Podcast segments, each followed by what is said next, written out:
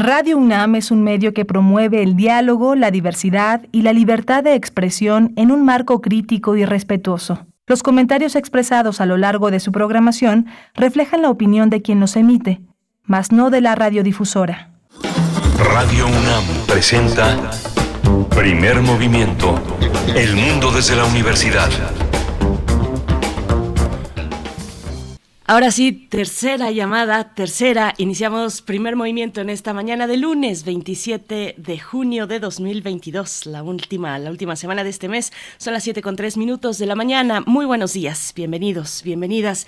Iniciamos esta emisión con la compañía de ustedes, por supuesto, y también nos sumamos a la transmisión de Radio Universidad en el estado de Chihuahua, en la ciudad de Chihuahua en el 106.9, Ciudad Cuauhtémoc en el 105.7, Delicias el 92.1 y Parral en el 89.1. Transmitimos en vivo desde Ciudad de México en el 96.1 de la frecuencia modulada y el 860 de AM, también en la web www.radio.unam.mx. Las coordenadas desde donde les estamos saludando también en redes sociales, arroba P Movimiento en Twitter, Primer Movimiento UNAM en Facebook, con todo el equipo listo, listo. Y bueno, sorteando también las cuestiones de COVID y demás, pero estamos aquí con ustedes, Rodrigo Aguilar en la producción ejecutiva, Jesús Silva esta, mañana en la operación de la consola, está Violeta Berber en la asistencia de producción, Tamara Quiroz en las redes sociales y Miguel Ángel Quemán en la conducción. ¿Cómo estás, Miguel Ángel? Buenos días. Hola, Berenice. Pues sí, sorteando los contagios. Buenos días a todos, a nuestros radioescuchas eh, muchos eh, nuevos contagios en muchos eh, territorios laborales, escolares. sin embargo, en nuestra universidad amanece en este 27 de junio exhortando a las actividades presenciales en todos sus planteles y niveles de enseñanza. Y esto justamente porque es gracias a la inmunidad que se ha alcanzado entre la población por el efecto combinado de la vacunación y contagios previos, las afectaciones originadas por los brotes que han resultado sensiblemente menos severas que las anteriores gracias a la, labor de inmunización que eh, hemos tenido en todos los terrenos de la universidad. Así que el rector, eh, el rector Enrique Graue Vigers convoca a los consejos técnicos y a las entidades académicas que tomen em, las medidas pertinentes para que el ciclo escolar que va a iniciar ya, ya casi estamos a un pie de iniciar en agosto el nuevo ciclo escolar 2022-2023 sea presencial, de tal manera que todos nos reintegremos a las actividades universitarias. Sabemos que muchos posgrados, muchos posgrados muy importantes,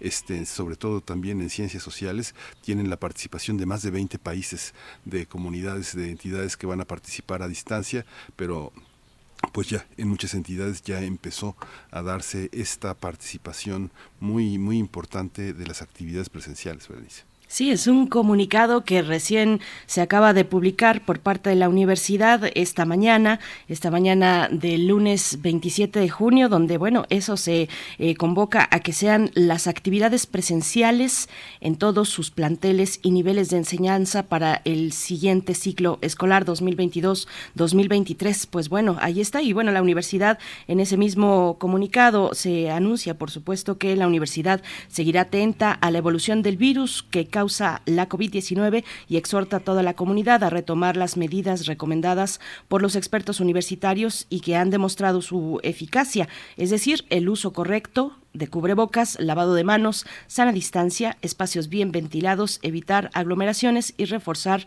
la vacunación. Ese es el mensaje, eh, pues de cara ya al próximo ciclo escolar que, como dices, está a la vuelta de la esquina, Miguel Ángel. Sí, prácticamente ya. Y bueno, hoy iniciamos, tenemos un menú muy interesante para primer eh, movimiento. Hace un momento, perdón, escuchamos un, un, spot sobre el tema, el tema de la, el tema de la vacunación y es eh, muy importante eh, comentarles que de la vacunación, de la donación de sangre, que es un, un tema que para nosotros es muy sensible. Les hacemos una convocatoria, ya está en redes sociales, apoyar a uno de nuestros compañeros, a uno de nuestras presencias importantes en en Radio UNAM, en primer movimiento fue un amigo muy querido, Francisco Ángeles, eh, está en una situación complicada de sangre, así que pues les pedimos su apoyo eh, para poder donar.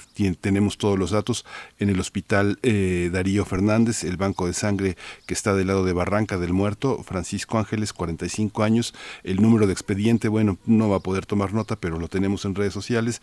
Por favor, atienda esta, esta labor, es fundamental, esta solidaridad solidaridad entre nosotros, nos conozcamos o no, donar es, una, es un acto de enorme generosidad y de solidaridad.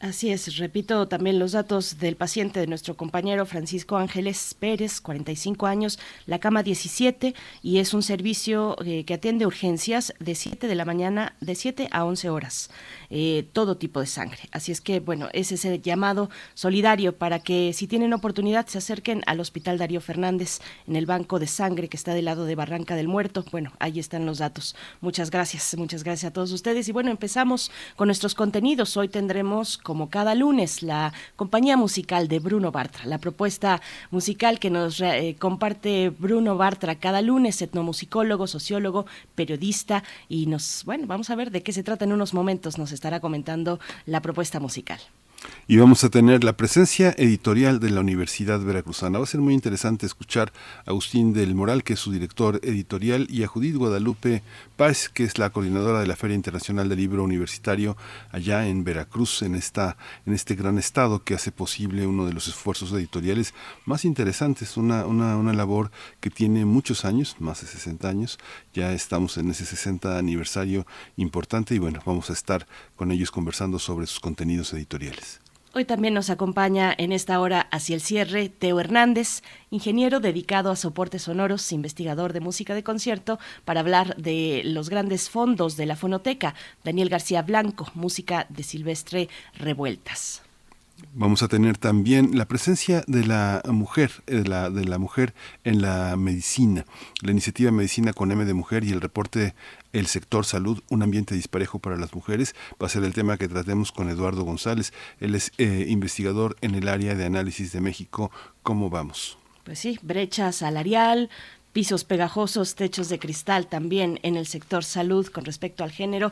Vamos a tener después en nuestra nota internacional, nos acercaremos a la crisis política que se está dando en Israel tras la disolución del Parlamento y la convocatoria a nuevas elecciones. Vamos a tener los detalles y la perspectiva, el análisis de Moisés Garduño. Él es profesor de la Facultad de Ciencias Políticas y Sociales de la UNAM, especialista en estudios árabes e islámicos contemporáneos. Vamos a eh, tener también la poesía necesaria. La propuesta de este lunes está eh, a mi cargo, así que ojalá, ojalá y les interese. Seguro que sí, hacia la tercera hora y después la mesa del día. Vamos a hablar de, bueno, un tema muy importante para, para nosotros, para nuestra sociedad mexicana, para nuestra historia, la memoria y también eh, para la exigencia de justicia, la apertura de los archivos militares eh, por parte de la, para la Comisión de la Verdad y el Esclarecimiento Histórico de graves violaciones a los derechos humanos. Este anuncio, esta apertura que se anunció la semana pasada. Vamos a conversar con eh, Tania Ramírez Hernández, directora directora de la Red por los Derechos de la Infancia en México, la Redim, quien estuvo ahí presente en ese evento, en esa, en esa ceremonia, y bueno, nos va a dar los detalles de lo que ocurrió. También se incluyó eh, en el discurso al menos a los militares caídos en ese, en ese proceso violento, en ese proceso de persecución a la protesta estudiantil y social y política en México de aquellos años. Pues bueno, vamos a tener esa perspectiva con Tania Ramírez de la Redim. Vamos a tener también en el cierre la, edición de Biosfera en Equilibrio, la sección dedicada al comentario sobre el medio ambiente, la ecología y toda la filosofía que hay alrededor de la protección del planeta, con Clementina Equigua, bióloga y doctora en ciencias por la Facultad de Ciencias de la UNAM. Ella es divulgadora en el Instituto de Ecología, donde también eh, conduce las redes sociales y hace la edición de la revista digital Oikos. Bien, pues les invitamos a participar en redes sociales, a comentar sobre estos temas, lo que nos quieran comentar, ahí están las redes sociales. Vamos nosotros con nuestro reporte técnico cotidiano sobre COVID-19. COVID-19. Ante la pandemia, sigamos informados. Radio UNAM. La Secretaría de Salud informó que en las últimas 24 horas se registraron cuatro nuevos decesos, por lo que el número de fallecimientos de la enfermedad de la COVID-19 aumentó a 325.580. De acuerdo con el informe técnico ofrecido ayer por las autoridades sanitarias, en ese mismo periodo se registraron 5.883 nuevos contagios, por lo que los casos los casos confirmados acumulados aumentaron a 5.962.615, mientras que los casos activos estimados a nivel nacional por la Secretaría de Salud son 11.314. La Organización Mundial de la Salud consideró que el brote de viruela del mono no constituye por el momento una emergencia de salud pública de preocupación internacional. Tras una reunión de tres días, el Comité de Emergencia de la OMS resolvió por consenso aconsejar al director del organismo internacional no declarar el nivel más alto de la, alerta. Hasta el momento se han registrado más de 3.000 casos de la viruela del mono en 50 países de todas las regiones desde principio de mayo. En información de la UNAM, con la entrega de un diploma, la Universidad Nacional Autónoma de México reconoció a los integrantes de la Comisión Universitaria para la Atención de la Emergencia del Coronavirus por su trabajo realizado en los últimos dos años y medio eh, con el, en el apoyo a la comunidad de esta Casa de Estudios y del país. Al hablar en nombre de los integrantes de esta comisión, el doctor Samuel Ponce de León recordó las acciones realizadas para enfrentar la contingencia sanitaria. También dijo que la pandemia aún está en curso. Aunque hemos dejado ya la etapa de emergencia, tenemos que continuar en alerta.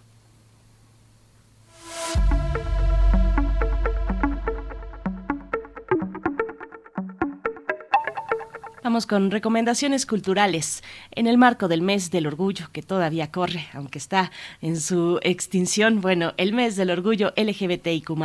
El Museo Universitario del Chopo invita a la edición 26 del Festival Mix Cine y Diversidad Sexual con el programa de cortometrajes Amor a la Mexicana. Los cortometrajes son Canicas, del director Eduardo Altamirano, Bésame, de David Barba, Mar 1 Ana, dirigido por Mar Novo el cortometraje del director José Luis Isoart, eh, eh, Shutak, también que está dirigida por Jonathan Anso, y Vanderlust, dirigido por Luis Alberto Pablos. La cita es el miércoles 29 de junio a las 4 de la tarde en el Cinematógrafo del Chopo. La entrada tiene un costo de 40 pesos, 50% de descuento a estudiantes, maestros, UNAM, INAPAM, jubilados del ISTE e, y del IMSS también. Así es que bueno, no se lo pierdan. Acérquense al centro, al Museo Universitario del Chopo en el Cinematógrafo para este festival de cine, mix cine y diversidad sexual. Nosotros vamos a ver de qué trata la música, la música de Bruno Bartra, quien ya está con nosotros. Curadores musicales de primer movimiento. Pues muy buenos días, Bruno Bartra. Qué gusto saludarte esta mañana, así en vivo, en directo, a todo color que nos da el sonido, el color que nos da el sonido. ¿Cómo estás, Bruno? Hola, ¿qué tal? Muy bien, muchas gracias, Berenice. Pues un saludo a todos, Miguel Ángel, a todos los que hola, Bruno, buenos días. estén escuchando. Hola, hola, buenos días. Este, pues un placer estar aquí en vivo y en directo. Pues cuéntanos, ¿cómo nos vas a poner a bailar esta, esta mañana? Pues ahora va a ser eh, con, con un, digamos, un tema que parece contradictorio, eh, que son los covers originales, por llamarlos así, y es que hice una, una pequeña selección de, de versiones eh, pues hechas por otros artistas, algunas piezas que son clásicas o que son clásicas en, en distintos entornos, ¿no? Entonces, efectivamente, vamos a arrancar con, con, un ritmazo, que es eh, una versión salsera de, de, una pieza que, fue famosísima de una banda llamada llamada Mano Negra, de, de la escena de ska punk, y de fusión y demás eh, eh, francesa, es la banda eh, que mayor fama tuvo de Manu Chao antes de ser solista, pero bueno, pues eh, la versión la hizo un salsero colombiano llamado Yuri Buenaventura, establecido en París, y bueno, trae eh, un ritmo, digamos, que, eh, que, trae una propuesta muy diferente a la original. Y de ahí nos vamos a ir a, una pieza entre surf, rock y punk, eh, se llama Los Viejos Vinagres, que hizo una banda mexicana llamada Carmen Costa. La banda es Carmen Costa, nada que ver con la cantante brasileña del mismo nombre, eh, pero bueno, con ellos colaboró un pues un ícono del surf mexicano, Willy Damage, y Jesse Bulbo, ¿no? Hicieron esta versión que es eh, Los Viejos Vinagres, es original de una banda argentina llamada Sumo, eh, que fue pues muy importante en la década de los ochentas, en este momento eh, del fin de la, de la última dictadura militar argentina y que estuvo muy ligada al rock y demás, ¿no? Entonces, bueno, es esa que le dieron un toque pues muy del indie rock y, del surf y del punk de, de estos últimos años. De ahí nos vamos a ir a, una de las eh, mejores piezas de un álbum eh, llamado apropiadamente el álbum verde, que es el, tributo reggae a los Beatles. Eh, el, tributo, digamos, la pieza que elegí es de Come Together, versión de Pushing. Luego de ahí nos vamos a ir a, Sin Documentos. Este es un cover que hizo Julieta Venegas a, a Los Rodríguez, que fue una de las bandas más importantes del rockero argentino Andrés Calamaro y, es una, una versión que aunque está dentro del mismo género del rock digámoslo así pues le dio le dio un giro muy original con su eh, peculiar estilo de tocar el, el, acordeón. Y bueno desde luego su voz de Julieta Venegas es parte de bueno comenzó siendo parte de un álbum doble tributo a en general a Andrés Calamaro eh, y después ya lo integró eh, Julieta Venegas a uno de sus álbumes. Ya de ahí nos vamos a ir a, una gran pieza de las quizás menos conocidas de, de Pérez Prado, el Mambo en Sac, eh, que hicieron un cover a esa pieza los músicos de José en parte de un álbum tributo a, a, Pérez Prado extraordinario que lanzaron hace unos siete años ya. Y, bueno, digamos que es un poco más yacera, por llamarlo así, que el original. Y ya para cerrar, eh, sería ahora sí que una de las piezas que más versiones y covers ha tenido, eh, digamos que es difícil elegir eh, cuando se trata de esa pieza cuál poner. Eh, se trata de, ahora sí que la voy a decir así, Porque te vas, de, José Luis Perales, que hiciera famosa Janet. Es una mm. pieza que genera confusión porque por la manera en que se canta se entiende que que dice por qué te vas, ¿no? Como la pregunta, pero en realidad es por qué te vas. Eh, todo lo que sucede es por qué te vas. Pero bueno, en fin, el caso es que esa pieza tiene mil versiones, pero hace unos un par de décadas en un dúo eh, de Los Ángeles, de latino de Los Ángeles, eh, que estaba muy ligado a la escena del performance, de la avant-garde y demás en, en dicha ciudad, pues creó una, una versión que me parece de las más originales e interesantes de, de, aquel clásico de, de, Perales, ¿no? Entonces, bueno, es, es una selección variada, muy prendida efectivamente, eh, pero justamente con, con covers que presentan eh, propuestas originales al alterar y reversionar las, las piezas originales. Pues que suene, que suene, Bruno Bartra, te agradecemos, nos quedamos con tu música, con tu propuesta musical, vámonos con Yuri Buenaventura eh, haciendo este cover de Mala Vida de Mano Negra. Gracias, Bruno. Gracias, hasta luego, un abrazo. Hasta pronto, vamos con esto.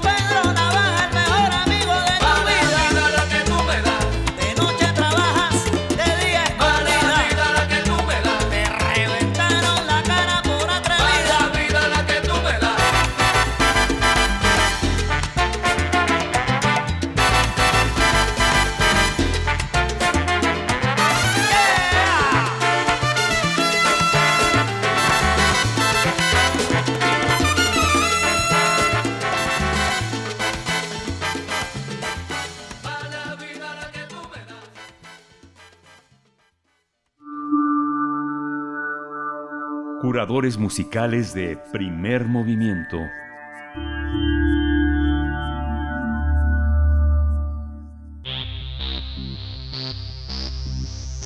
De festivales, ferias y más.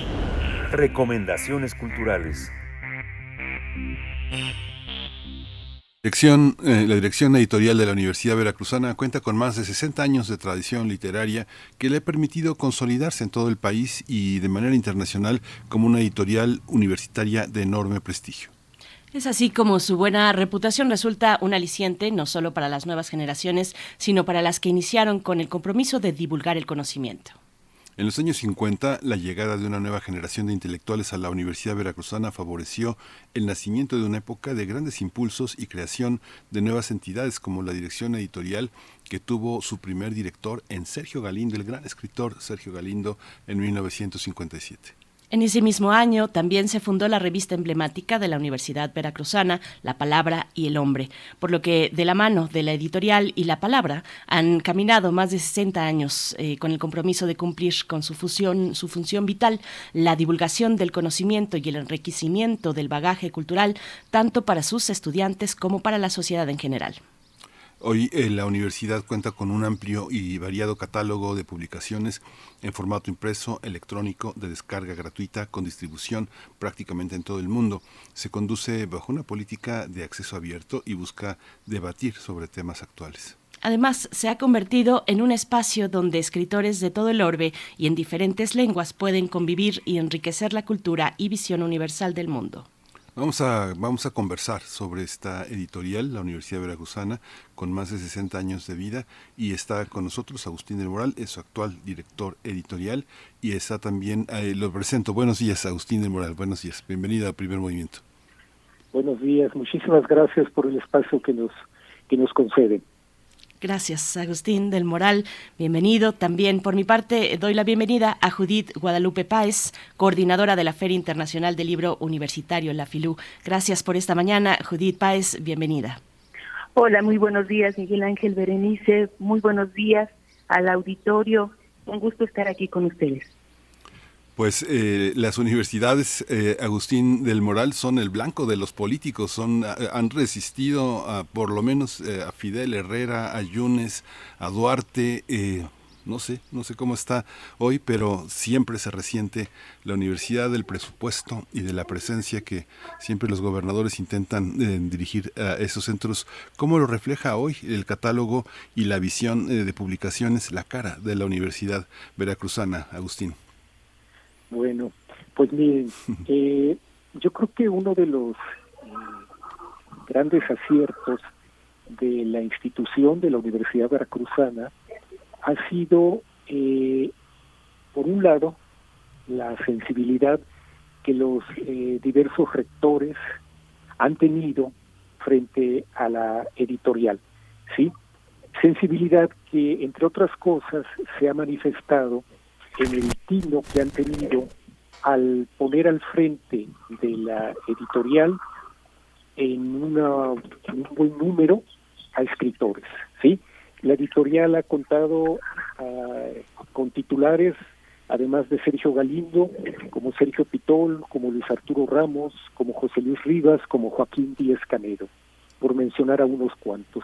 Entonces, creo que ese hecho, el hecho de que la editorial haya quedado eh, en manos de escritores ha permitido, explica hoy en día desde mi punto de vista en buena medida ese hecho, ¿no? El hecho de que la editorial haya quedado al margen de, decisiones burocráticas, de decisiones entre comillas institucionales, ¿no? Y que le haya permitido, eh, pues eso, ¿no? Moverse con libertad, moverse con independencia, eh, y sobre esa base sostener un catálogo que, pues la verdad, desde mi punto de vista, es un ejemplo para las editoriales universitarias. Otro hecho que yo creo que también ha sido determinante en este caso ha sido la constitución del Consejo Editorial. ¿sí?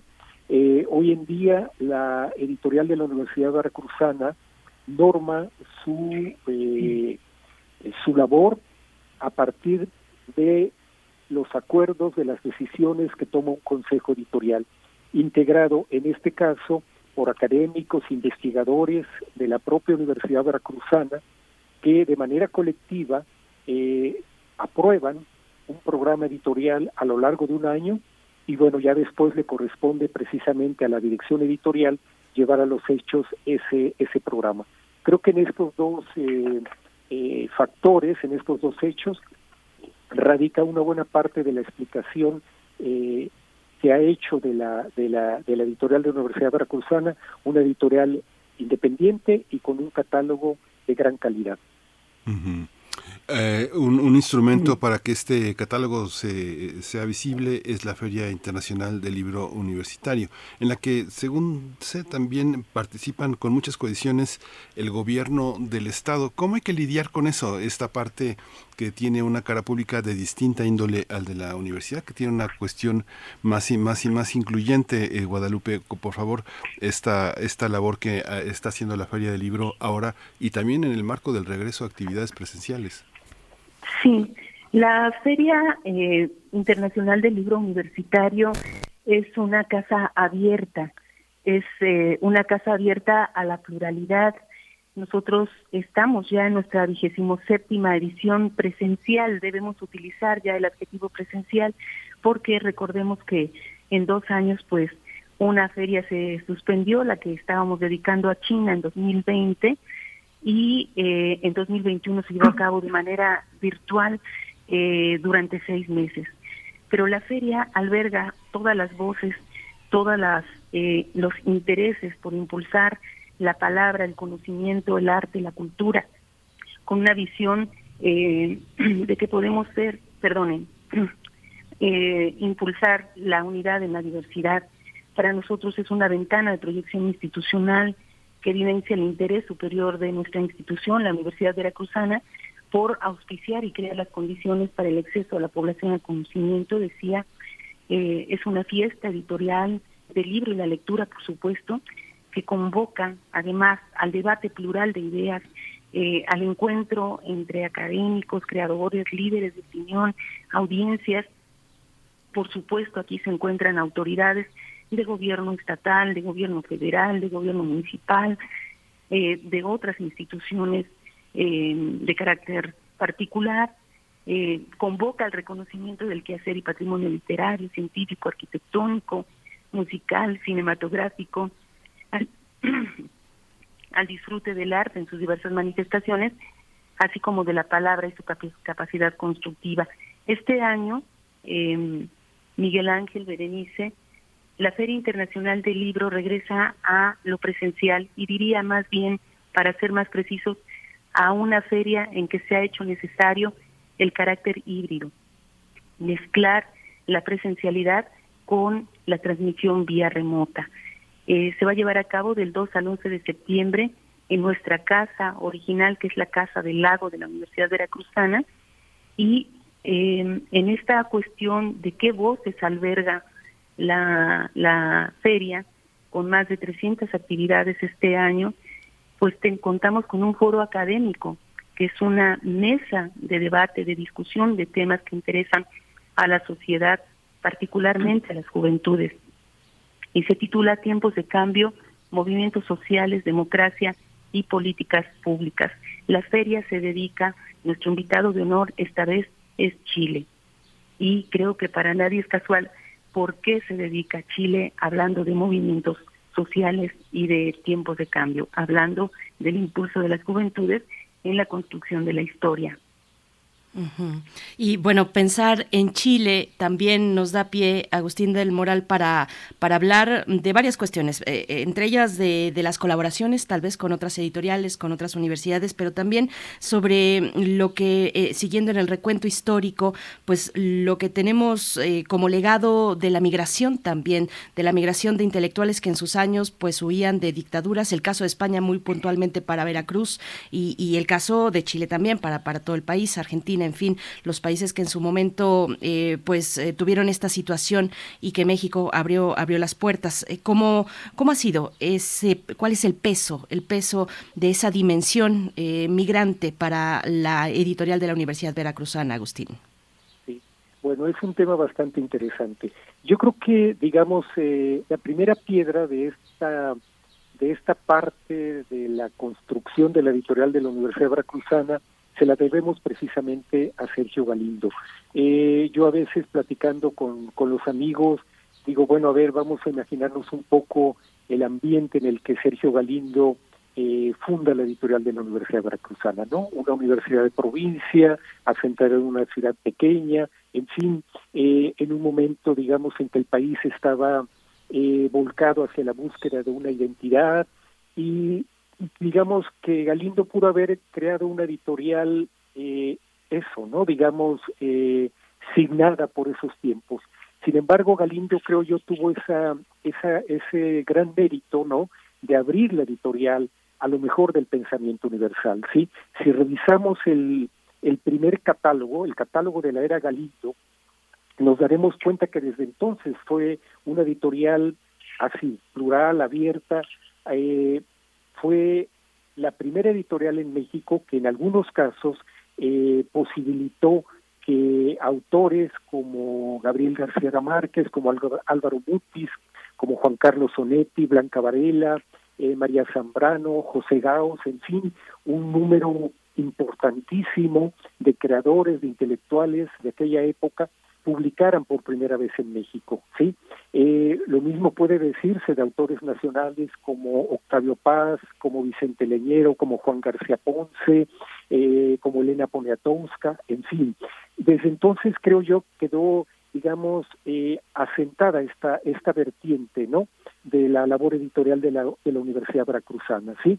Y bueno, ha sido una labor que se ha mantenido, que los sucesivos eh, directores editoriales han sabido continuar, ¿no? Una labor, por ejemplo, que se que encontró una nueva beta en la constitución del Premio Latinoamericano de Primera Novela Sergio Galindo, que ha permitido eh, eso, ¿no? Continuar con, con otra vertiente que, que abrió Galindo, el impulso a los jóvenes escritores, ¿no?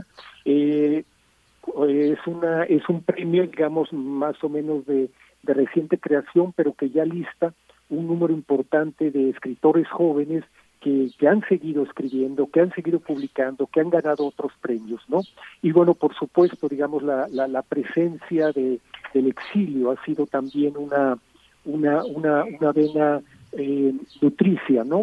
Eh, el exilio español, el exilio eh, latinoamericano, ¿no? Cuando, como lo mencionas atinadamente, eh, esa etapa triste de las dictaduras militares.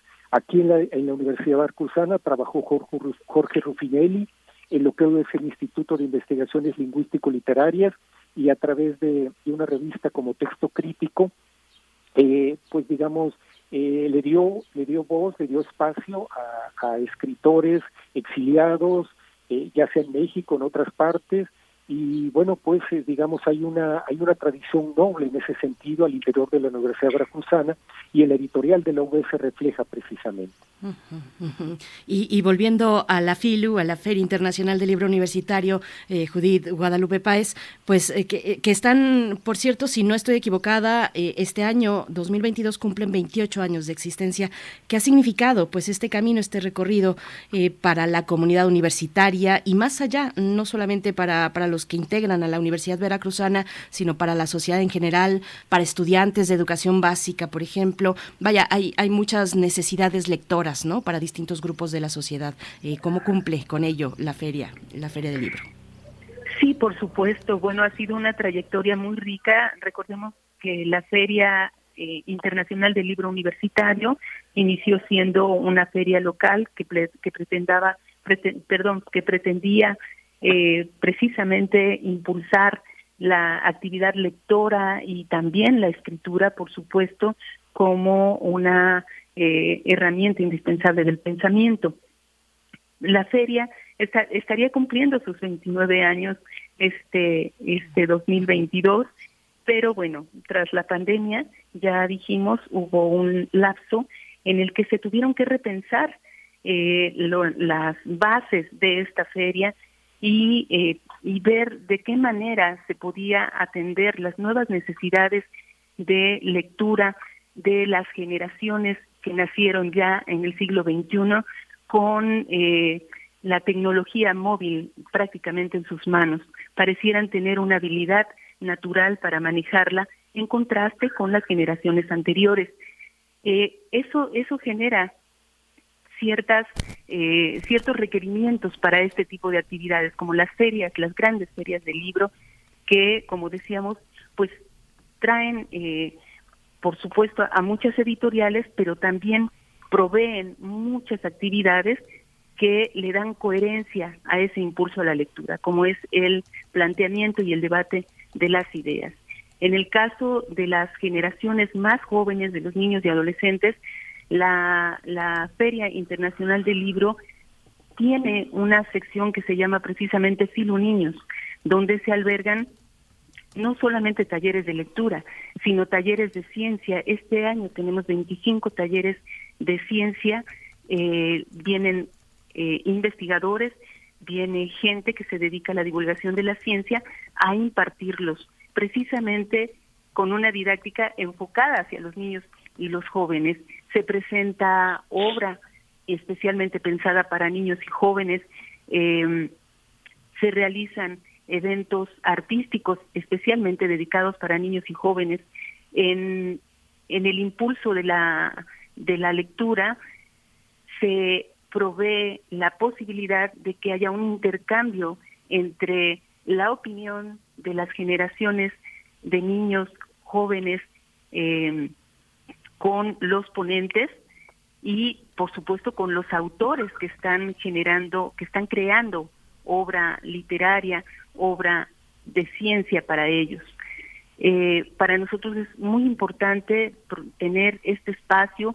Hay quienes se preguntan por qué Filu Niños y es Filu Niños porque ahí está para nosotros la posibilidad de forjar generaciones más conscientes, generaciones más ambiciosas en el sentido de querer conocer, de querer saber, de querer participar eh, más adelante en el cambio que necesiten en la sociedad. Agustín El Moral, hay una hay un aspecto también que es eh, fundamental en el caso de la de la labor editorial de la de la veracruzana cómo qué hacer con el con el catálogo que eh, obedece a circunstancias históricas muy concretas, que ya no se mueve informes, eh, estudios que en su momento fueron importantes, pero que han sido rebasados por otras por otras propuestas, cómo, cómo actualizar un catálogo tan grande con tantas materias, eh, quiénes eh, participan más activamente en el mundo universitario, en la publicación, en la exigencia de publicación de sus trabajos y cómo mover, cómo mover esta parte que en todas las universidades es tan difícil, eh, toda la parte burocrática de las publicaciones, que la coedición con editoriales independientes ha agilizado. ¿Cómo, cómo viven esta parte que es tan administrativa, tan técnica, pero que es importante pues en estos momentos también eh, revisar frente también a todas las consecuencias de la pandemia, Agustín. Sí, bueno, este pues la, editorial de la UB tiene una variedad bastante amplia. Eh, su labor editorial, digamos, es a partir de colecciones. La colección, vamos a decir, clásica histórica es precisamente la que la que instaura Sergio Galindo, la colección ficción, pero también hay otras colecciones como la colección eh, biblioteca, ¿no? Eh, la colección biblioteca de universitario, que junto con la colección Sergio Pitol traductor fue dirigida hasta su muerte precisamente por, por Sergio Pitol. Eh, recientemente, por ejemplo, se ha creado una colección que se llama Corpus Universitario, que recoge una buena parte de la labor eh, académica que lleva a cabo la, la Universidad Veracruzana. Este, eh, bueno, puedo mencionar también que las cátedras que en años recientes se han creado, como la cátedra Carlos Fuentes, eh, la cátedra Wittgenstein, la cátedra José Martí, perdón, también se han constituido, digamos, en, en, en fuente, ¿no? Fuente que alimenta la propia labor editorial. Eh, puedo mencionar también, por ejemplo, eh, esa amplia política de coediciones ¿no? que se han llevado a cabo. Eh, un, salto cualitativo muy importante fue el que se llevó en años recientes bajo la dirección de Edgar, Edgar, García Valencia, quien él abrió precisamente la puerta hacia el libro digital. Eh, hoy en día, digamos, por ejemplo, un poco retomando este este asunto de la pandemia, eh, pues la labor editorial de la de la de la veracruzana eh, tuvo precisamente en el libro digital en estos tiempos de pandemia pues un, una puerta ¿no? de salida bastante importante eh, es un catálogo repito bastante rico eh, por ejemplo eh, volviendo un poco a la colección Sergio Pitol traductor es una es una eh, colección de alrededor de eh, 20 títulos no que eh, lista autores como Gombrowicz, como Ronald Firman, como Marco Lowry, como Chekhov, como Pilniak, como Joseph Conrad, en fin, ¿no? Un, catálogo bastante amplio, diverso, y repito que hoy en día conoce dos vertientes, la versión digital y la versión impresa. La, eh, eh, eh, también esta parte de Guadalupe de la feria, en este, en este marco de lo que comenta Agustín del Moral, la feria, la feria del libro, ¿a quién le sirve? ¿Qué, qué para, ¿Para qué vale la pena participar en la feria? ¿Cuáles son los, los resultados eh, positivos? En nuestro caso, minería es un espacio muy importante de venta en el centro de la, de la ciudad, en la capital del país, pero también de exposición. Guadalajara para mucha gente es eh, la posibilidad de mostrarse en una pasarela internacional, aunque pierdan dinero. Es una inversión que se hace a veces en publicidad. ¿Cómo es el caso de la, de la veracruzana? La Veracruzana eh, alberga las principales editoriales, a las principales cadenas editoriales eh, en México, algunas eh, cadenas internacionales, por supuesto, y digamos que esta es una, es, digamos, el escaparate en torno al cual se realizan, decía hace un rato, más de 300 actividades, casi 350 actividades de carácter editorial, de, em, de eh, perdón, de carácter académico. Hay foros, jornadas, eh, en este caso, que implican tanto intereses em, de la Universidad Veracruzana como de otras instituciones de educación superior. Recordemos que es una feria internacional del libro universitario y eh, y es un es una arena, decía hace un rato, es un espacio en el que las ideas circulan en todos en todas direcciones, en donde es posible eh, encontrarse, las editoriales por supuesto proveen la producción eh, de escritores, de académicos, de investigadores, pero también vienen autores, también circulan por la feria eh, personajes eh, públicos, periodistas, eh, gente de arte, de ciencia. Em, en, en nuestro foro académico, por ejemplo, pues circulan una serie de temas, se ponen sobre la mesa una serie de temas en la que cada quien desde su espacio, desde sus líneas de investigación, los estudiantes desde sus intereses disciplinarios participan. Eh, nuestra mesa, por ejemplo, la primera mesa del foro académico es sobre los feminismos del siglo XXI eh, y vamos a ver nuevas y viejas demandas.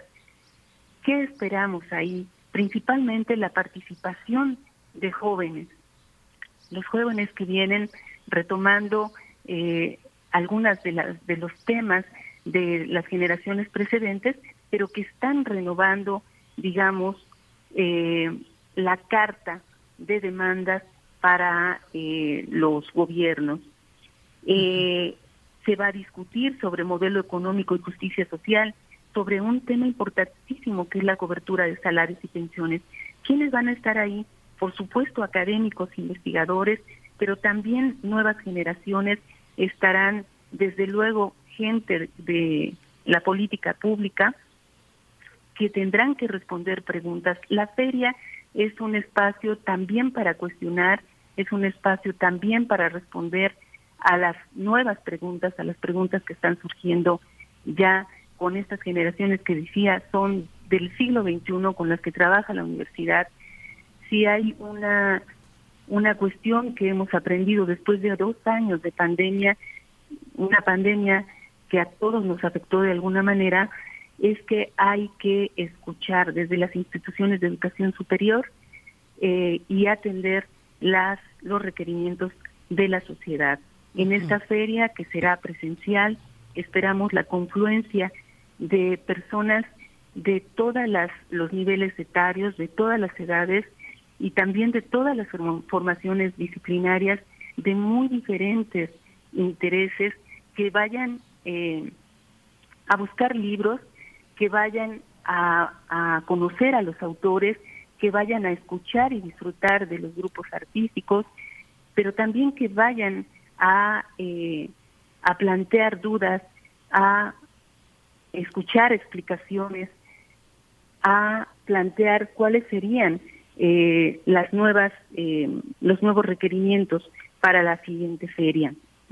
Pues muchos desafíos y ojalá nos inviten, ojalá también nos inviten a transmitir desde allá cuando sea septiembre.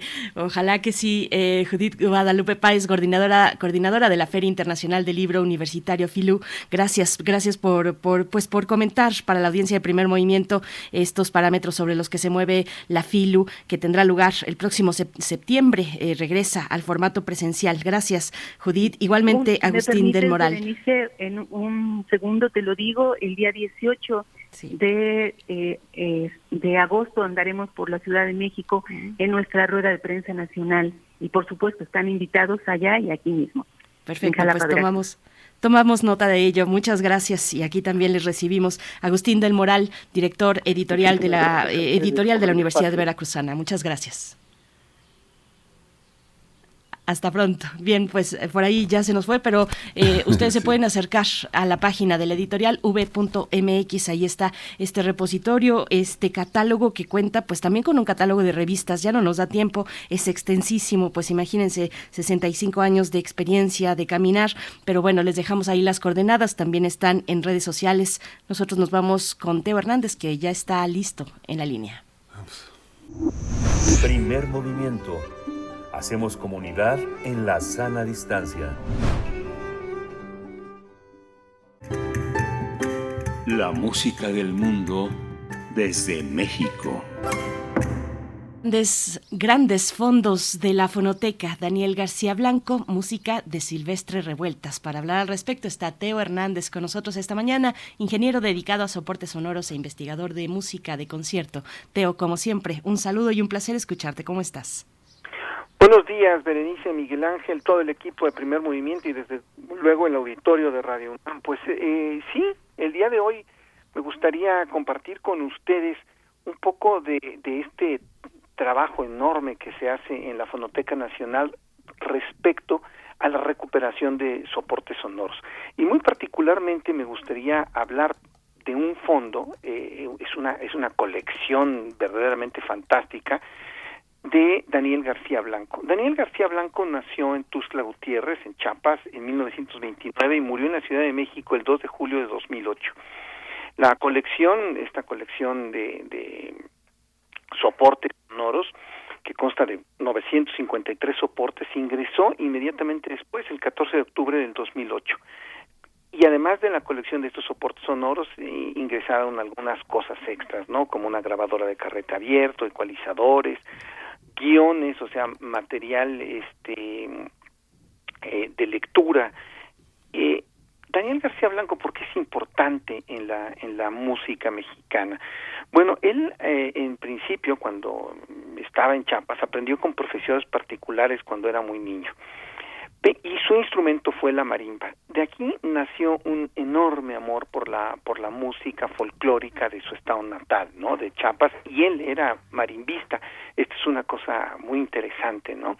Eh, su formación fue de músico eh, que tocaba la marimba, o sea, eh, que formaba parte de un instrumento tradicional eh, en 1949 funda su propia orquesta con, con influencia, por supuesto, en aquella época de Glenn Miller, ¿no? Eh, pero siempre su, su visión hacia la música folclórica fue muy grande. Después estudió como profesor normalista, se trasladó a la Ciudad de México en 56 y eh, su colaboración muy fuerte con, con Blas Galindo a través de, de los ballets, sobre todo el ballet folclórico El Seguro Social, lo, lo pone nuevamente en contacto con la con la música con la música folclórica mexicana no eh, lo que vamos a escuchar ahora es un poco resultado de esto que estoy comentando que es eh, la cercanía que siempre tuvo con con el ballet. Eh, resulta que eh, Daniel García Blanco eh, fue también estuvo a cargo de la sección escalar de música escolar del, del INBA, recibió varios, varios, varios premios y fundó una, escuela para el estudio de la música mexicana, la famosa Escuela de Música Mexicana, donde había un repertorio de música de, de diferentes países, de país, donde se veían instrumentos, ritmos y danzas. Dentro de esta, de esta colección podemos encontrar pues cintas de carrete abierto, cassettes, discos compactos, pero lo que más interesa es no tanto el, el material editado, que hay algún material editado este, muy valioso, ¿no? como discos de 78 revoluciones por minuto, eh, que son prácticamente inconseguibles, pero, pero el material no editado, lo que nos referimos, algunas de las cintas de carrete abierto con grabaciones que él mismo hizo, son absolutamente inconseguibles. Una de ellas justamente es eh, lo que se refiere a la recuperación, una grabación del ballet de la coronera de revueltas en su versión de piano. Esto es un documento, desde luego, que, cualquiera que conozca un poco acerca de la historia de la música mexicana y en particular de revueltas, pues imagina inmediatamente se queda boquiabierto, porque eh, las partituras de cómo se estrenó la, la, la coronela, que es un ballet ya de, de la de la parte final de Revueltas, un ballet que se estrena en 1940, pues están están este perdidas. Lo que existe ahora son son reconstrucciones.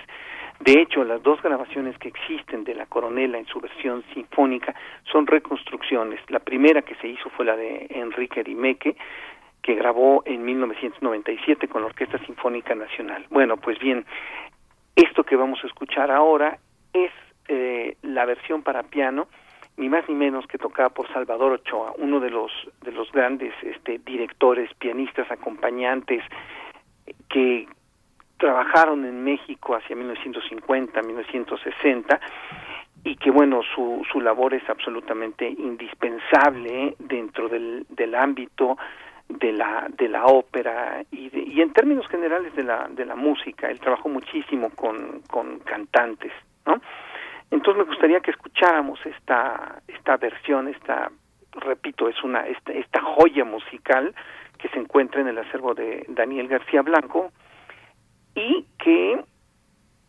es algo bueno, pues absolutamente insólito. Qué maravilla. Gracias por ello, Teo Hernández. Gracias por compartir estas joyas.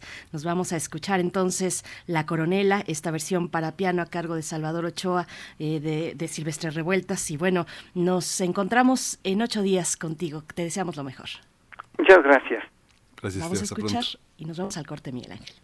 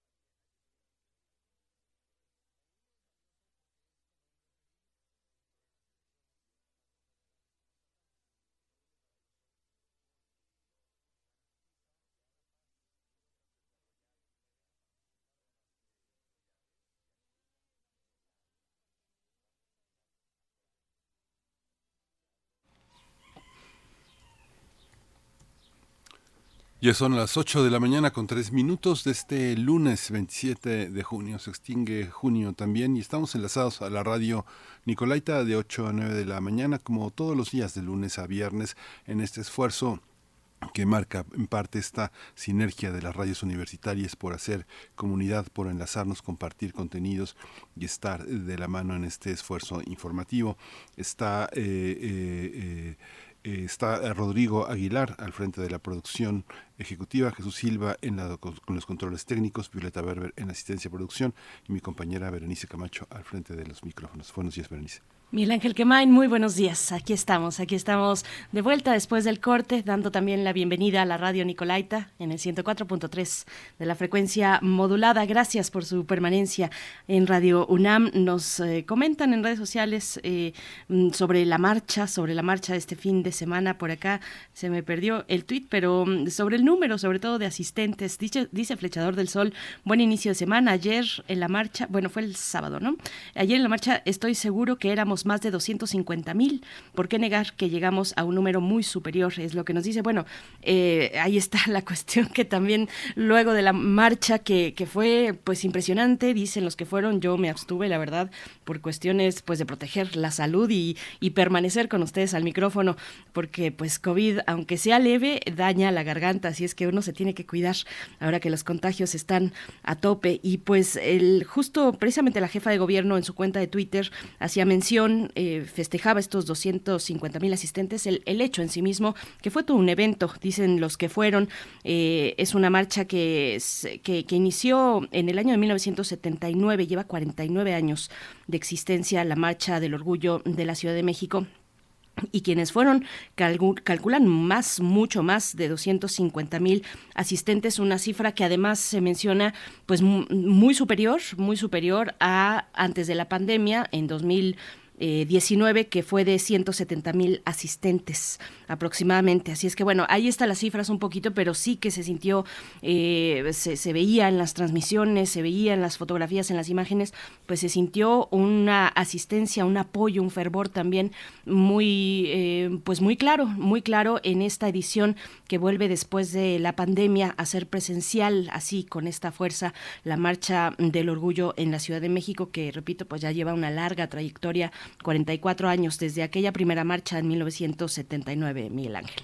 Sí, es muy interesante porque además, eh, eh, además en este contexto, eh, una enorme cantidad de locales, de restaurantes, de bares, de lugares con la bandera del arco iris, dando, ofreciendo pues su servicio, su, su recepción a quienes al término de la, de la fiesta, de la marcha, se asomaran por esos lugares. Yo recuerdo, yo fui, no sé, la primera marcha que yo fui, yo creo que fue en 1981, 82 yo recuerdo esa década en la que ibas a, con amigos después de, de, la marcha y había lugares que te decían, no, no, no, no, Jotos no, aquí no, aquí no vengan a hacer sus payasadas, fuera.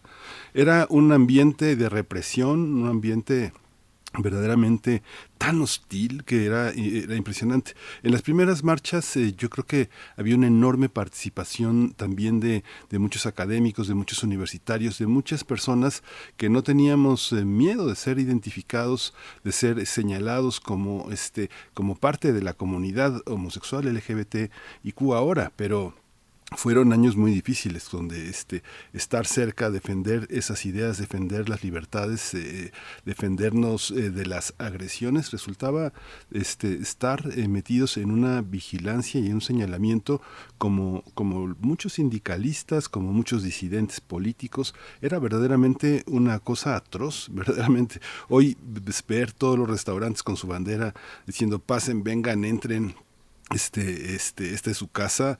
Bueno, han pasado tantos años y yo creo que finalmente, después de más de 40 años, yo creo que es una, es, sí es un enorme logro ese, ese respeto y ese acogimiento que gran parte de la sociedad este, tiene hacia, hacia el movimiento. ¿no? Y fue una, fue una fiesta de reencuentro, mucha gente se había perdido la pista, este, estaba en otros asuntos, dejó sus trabajos, amigos y que la, y, la, y esta celebración fue un pretexto también para volver a verse. ¿no?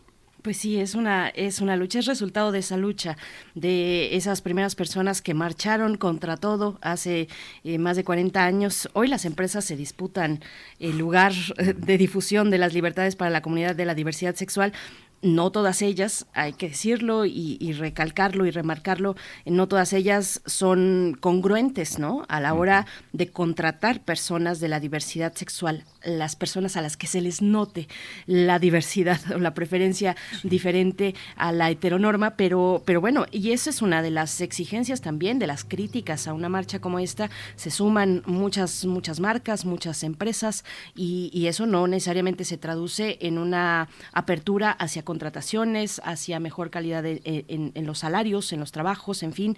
Eh, pero hay otras que sí, hay otras que sí, que incluso destinan una parte de sus ventas de ciertos productos con, con esta imagen LGBT, la destinan una parte pues a la comunidad, ¿no? A distintos aspectos, ya sea a la salud, a la educación, en fin, a varias, a un acompañamiento diverso para, para las personas de la comunidad LGBT. Así es que bueno, pues sí, falta mucho todavía, pero bueno, es importante hacer ese recuento, esa memoria de que es una marcha con una larga tradición en Ciudad de México y que se ha construido mucho desde ahí, Miguel Ángel, como lo dices. Sí, sí, pues sí, es, un, es muy, muy importante y es un motivo de orgullo que esta ciudad, esta capital del país sea un escenario tan representativo, ¿no?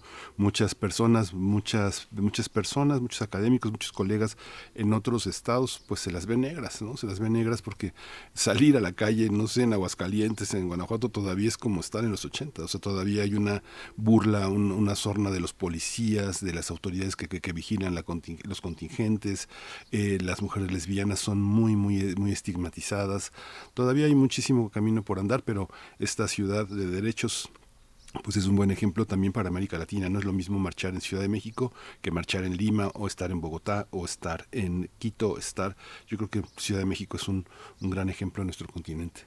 Por supuesto, pues ustedes comenten, vieron la marcha, la siguieron desde algún medio de comunicación, desde algún lugar, pues cuéntenos cómo, cómo vieron.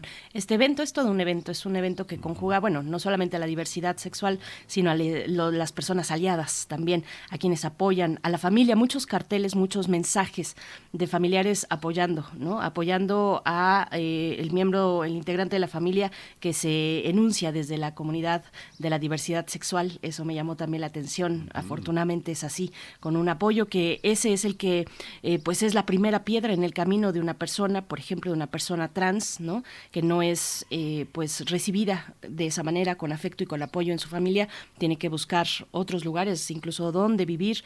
Luego de ahí se van a condiciones de calle, por ejemplo, y, y, tenemos que la expectativa de vida para las personas eh, de, para personas trans es de 35 años en México, una expectativa de 35 años. Se suman muchas muchas eh, desigualdades, muchas eh, pues exigencias que están ahí, que están ahí en este tipo de marchas y no solamente en este año, sino en este mes, perdón, sino a lo largo de todo el año. Así es que bueno, coméntenos ustedes en redes sociales. Nosotros vamos a tener en nuestra nota nacional en unos momentos una conversación con Axel Eduardo González, investigador del área de análisis de la Organización México Cómo Vamos, para hablar de la iniciativa Medicina con M de Mujer y el reporte el, el sector salud, un ambiente disparejo para las mujeres. Sí, vamos a tener también eh, la, crisis política en Israel tras la disolución del Parlamento y la convocatoria a nuevas elecciones, que ya habíamos dado seguimiento a todo ese proceso. Vamos a continuar con el especialista Moisés Garduño hablando de todo este territorio tan, tan importante y tan interesante para entender lo que sucede en Medio Oriente. Moisés Garduño es profesor de la Facultad de Ciencias Políticas y Sociales de la UNAM y es un especialista en estudios árabes e islámicos. Vamos, vamos entonces con nuestra nota nacional. Primer movimiento. Hacemos comunidad en la sana distancia.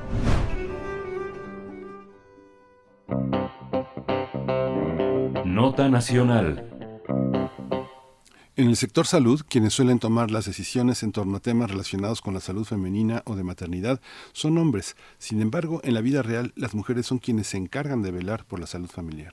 Incluso la Organización Mundial de la Salud destaca que el 97% de los pacientes son cuidados por una mujer. Por esta razón nació la iniciativa Medicina con M de Mujer, un trabajo financiado por Grupo SOIN que busca generar eh, reflexión sobre nuestro sistema de salud y sobre el lugar que las mujeres deben ocupar dentro de, ese sector. Los datos son reveladores. Luego de que eh, con el apoyo de México, como vamos, realizaron el estudio El sector salud, un ambiente disparejo para las mujeres, en el que se muestra, por ejemplo, que mientras las mujeres representan dos terceras partes de las personas ocupadas en el sector salud, solo el 6% de las posiciones directivas son desempeñadas por mujeres. En comparación, a nivel mundial, el 25% de las mujeres en el sector salud tienen posiciones directivas o de liderazgo. Además, las que logran llegar a niveles directivos ganan menos que los hombres. Por cada 100 pesos que obtiene algún directivo varón, una mujer con el mismo cargo gana menos de 82. Vamos a conversar sobre esta iniciativa y el reporte sobre el papel de las mujeres en la atención de enfermos, de pacientes y la situación laboral en el sector salud. Hoy está con nosotros Axel Eduardo González, él es investigador del área de análisis de México. ¿Cómo vamos? Axel, nuevamente, bienvenido, buenos días. gracias por estar aquí. ¿Qué tal? Buenos días, un gusto saludarlos nuevamente y a toda su audiencia. Gracias, Axel. Bienvenido. Pues cuéntanos cómo se realizó este estudio. Cuéntanos, por favor, cuáles son los elementos a considerar en un estudio como este. Claro, con mucho gusto. Mira, para, realizar este estudio nosotros utilizamos los datos de la nueva encuesta nacional de ocupación de empleo en México, eh, precisamente para identificar a, las personas que, eh, que trabajan en, el sector salud. Con sector salud nos referimos, eh, digamos, a todas las personas, tanto en el sector público como en el sector privado y de ahí lo que hicimos fue desagregar a, las personas en, el tipo de ocupaciones que desempeñan en, este sector de salud, eh, tomando como referencia personal de enfermería, trabajadores de oficinas y trabajadoras, eh, trabajadoras y trabajadores operativos, eh, médicas, médicos independientes, puestos directivos, ingenieras, ingenieros y finalmente profesoras y profesores en el sector. Eh, cuando tú desagregas la información de esta forma, tú empiezas a entender cuáles son las brechas en términos de ocupaciones y posteriormente salariales que existen entre hombres y mujeres. Como, como bien mencionaban ustedes, eh, en la totalidad del sector, y es muy importante, eh, dos terceras partes de la totalidad del sector, de, los puestos en el sector son ocupados por mujeres. Sin embargo, al momento de desagregar la información en, en estos distintos puestos que les estaba platicando, encontramos, por ejemplo, que del total de mujeres en el sector salud, una de cada 16 tiene un puesto directivo, mientras que para el caso de los hombres, es uno de cada nueve hombres tiene un puesto directivo en el sector. Eh, las, mujeres se concentran principalmente en, en, como personal de enfermería, ya que del total de mujeres en el sector, el 35.26% eh, es personal de enfermería mientras que en esta misma ocupación, por ejemplo, del total de hombres se concentra aquí en 17.76%. Es aquí donde existe, digamos, una, una, una mayor eh, diferencia entre, entre hombres y mujeres en, en un puesto, así como eh, en puestos directivos donde eh, el total de mujeres, como ustedes bien mencionaban, solo 6% tienen puestos directivos, mientras que para el caso de los hombres es del 11.3%. Eh, aquí lo que quiere decir es que existe una, una diferencia de, de, poco más de 5 puntos porcentuales en, en, términos eh, relativos. Y como, ustedes mencionaban, eh, a, la hora de tomar decisiones, eso tiene repercusiones muy importantes a la hora de formular políticas de, de salud en específico dirigidas hacia un sector de la población como es el de Hay una parte, Axel, bueno, digamos que uno, uno ve un análisis como este y uno dice, a ver, vamos a mover las fichas, ¿no? Vamos a darles, vamos a darle este los 18 pesos que les faltan, ¿no? Y vamos a darles unos cargos que les que, que, que piden, ¿no?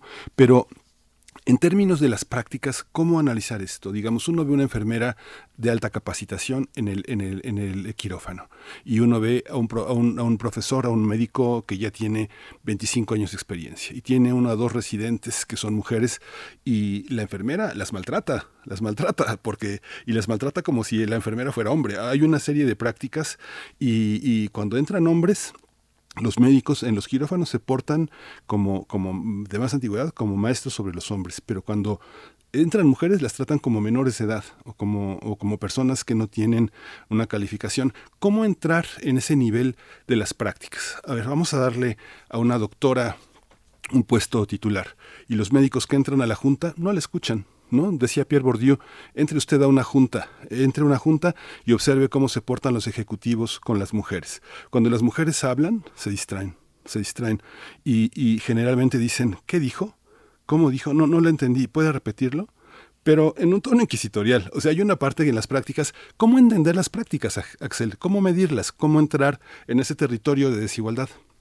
Sí, pues mira, este que mencionas es, eh, son prácticas eh, discriminatorias que, que digamos que eh, alimentan estereotipos y digamos este tipo de actitudes no solo son exclusivas en el sector salud, ese tipo de, de, actitudes, como bien comentabas, tienden a, a reproducirse en, digamos en, en, en, otros sectores en términos de consejos, en, términos de puestos eh, directivos y más, ahí existe también una parte muy importante en la cuando, cuando hablamos de brechas de género es muy importante también siempre reconocer que existe la, propia la, brecha que digamos que se atribuye a, la discriminación, a los estereotipos que, que, digamos que se le asignan a los roles que puede tener un hombre o una mujer desde nuestro entendimiento, digamos, eh, eh, digamos un poco antiguo en, cuanto en cuanto a los roles que tiene que tiene cada género. Entonces, esa es una parte de, la que, siempre es importante notar a, la hora de hablar de brecha de género y lo que nosotros intentamos hacer desde este estudio es que además de esa parte existen eh, barreras estructurales que no permiten que las mujeres se integren eh, de mayor manera en, en, estos puestos. Eh, la relativa, la narrativa no va desde el punto de vista, por ejemplo, de, de, cuotas, es decir, ah, que exista paridad en, términos eh, de género en, los puestos directivos, sino más bien que se generen las condiciones para que cualquier persona pueda acceder a este tipo de puestos. En ese sentido, eh, consideramos que las brechas salariales, por ejemplo, que, que criticábamos en, el sector de luz, se explican por tres razones principalmente. Eh, por un lado, es que no todos los cargos directivos son eh, iguales, algunos demandan más años de experiencia. Después es que la edad de las personas en estos cargos es un factor relevante, existe una concentración muy importante en los puestos directivos de hombres eh, mayores a 60 años, esto quiere, está muy relacionado con la última parte, con lo que, con lo que les platicaba de experiencia. Y finalmente, algo que es muy importante, me gustaría abordar más, es la falta de apoyos institucionales para que las mujeres puedan empatar sus roles familiares con los, con los profesionales y cómo esto perpetúa las brechas. Aquí, por ejemplo, encontramos una, una brecha muy significativa eh, entre hombres y mujeres, porque las mujeres empleadas en el sector salud trabajan, además de su jornada laboral semanal que completa, el equivalente a otra media jornada en trabajos del hogar no remunerados. 18 eh, horas a la semana en promedio. Eh, esto es tres veces más que, lo que realizan los hombres empleados en el sector. Entonces, digamos, esta doble carga laboral eh, tiene una implicación muy significativa en, digamos, el, el excedente de, trabajo que las mujeres podrían emplear en su trabajo en el sector salud precisamente para acceder o para tener o para tener cargos en el sector que implican una, una, un mayor uso del tiempo. Entonces, en esa parte es justo donde queríamos concentrar eh, el, el, estudio precisamente a los, los apoyos institucionales o la ausencia de políticas eh, en, en, este en este mercado laboral, precisamente para impulsar la incorporación de las mujeres, en específico en este tipo de puestos, en puestos directivos.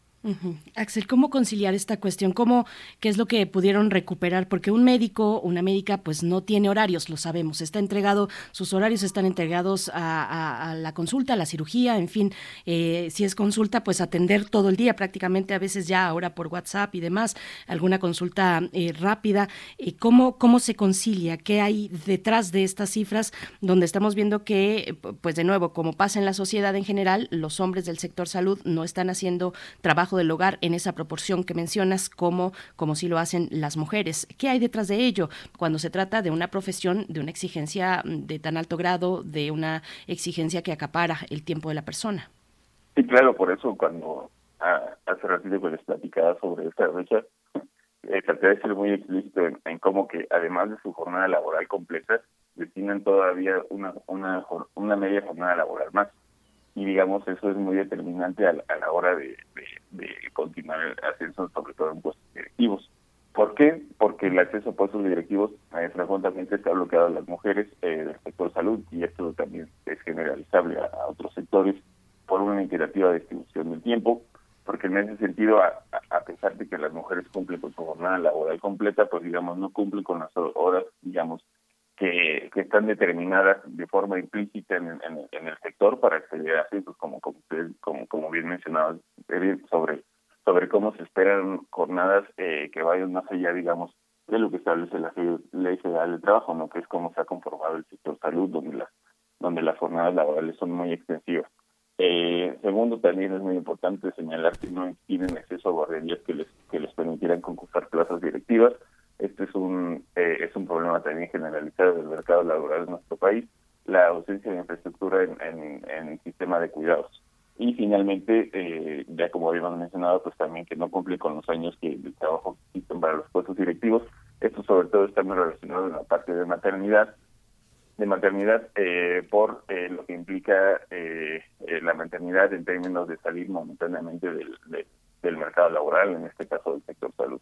Pues estos tres puntos son muy importantes también para entender el, el sentido de estas brechas y de alguna manera también para identificar en términos de diseño institucional y de políticas públicas cómo podrían empezar a desarrollar instrumentos precisamente para cerrar estas brechas.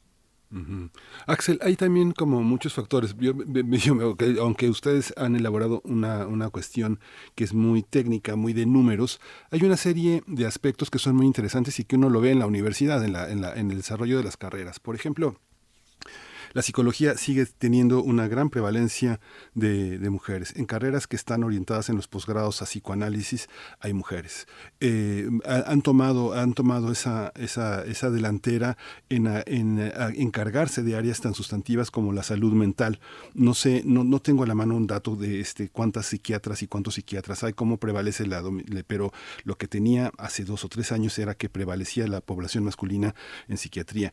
Hay otras carreras que, por ejemplo, muestran muestran el avance del movimiento de mujeres, como por ejemplo en el terreno de la psicología, de, perdón, de la ginecología. Eh, cada vez más mujeres han levantado la voz y han decidido que quieren tener una, una, un médico mujer, una médico mujer que las atienda, porque además se prolonga el abuso, se prolonga el abuso y la violencia obstétrica en el caso de los hombres, o sea, los hombres atienden a las mujeres de una manera y las mujeres de otra.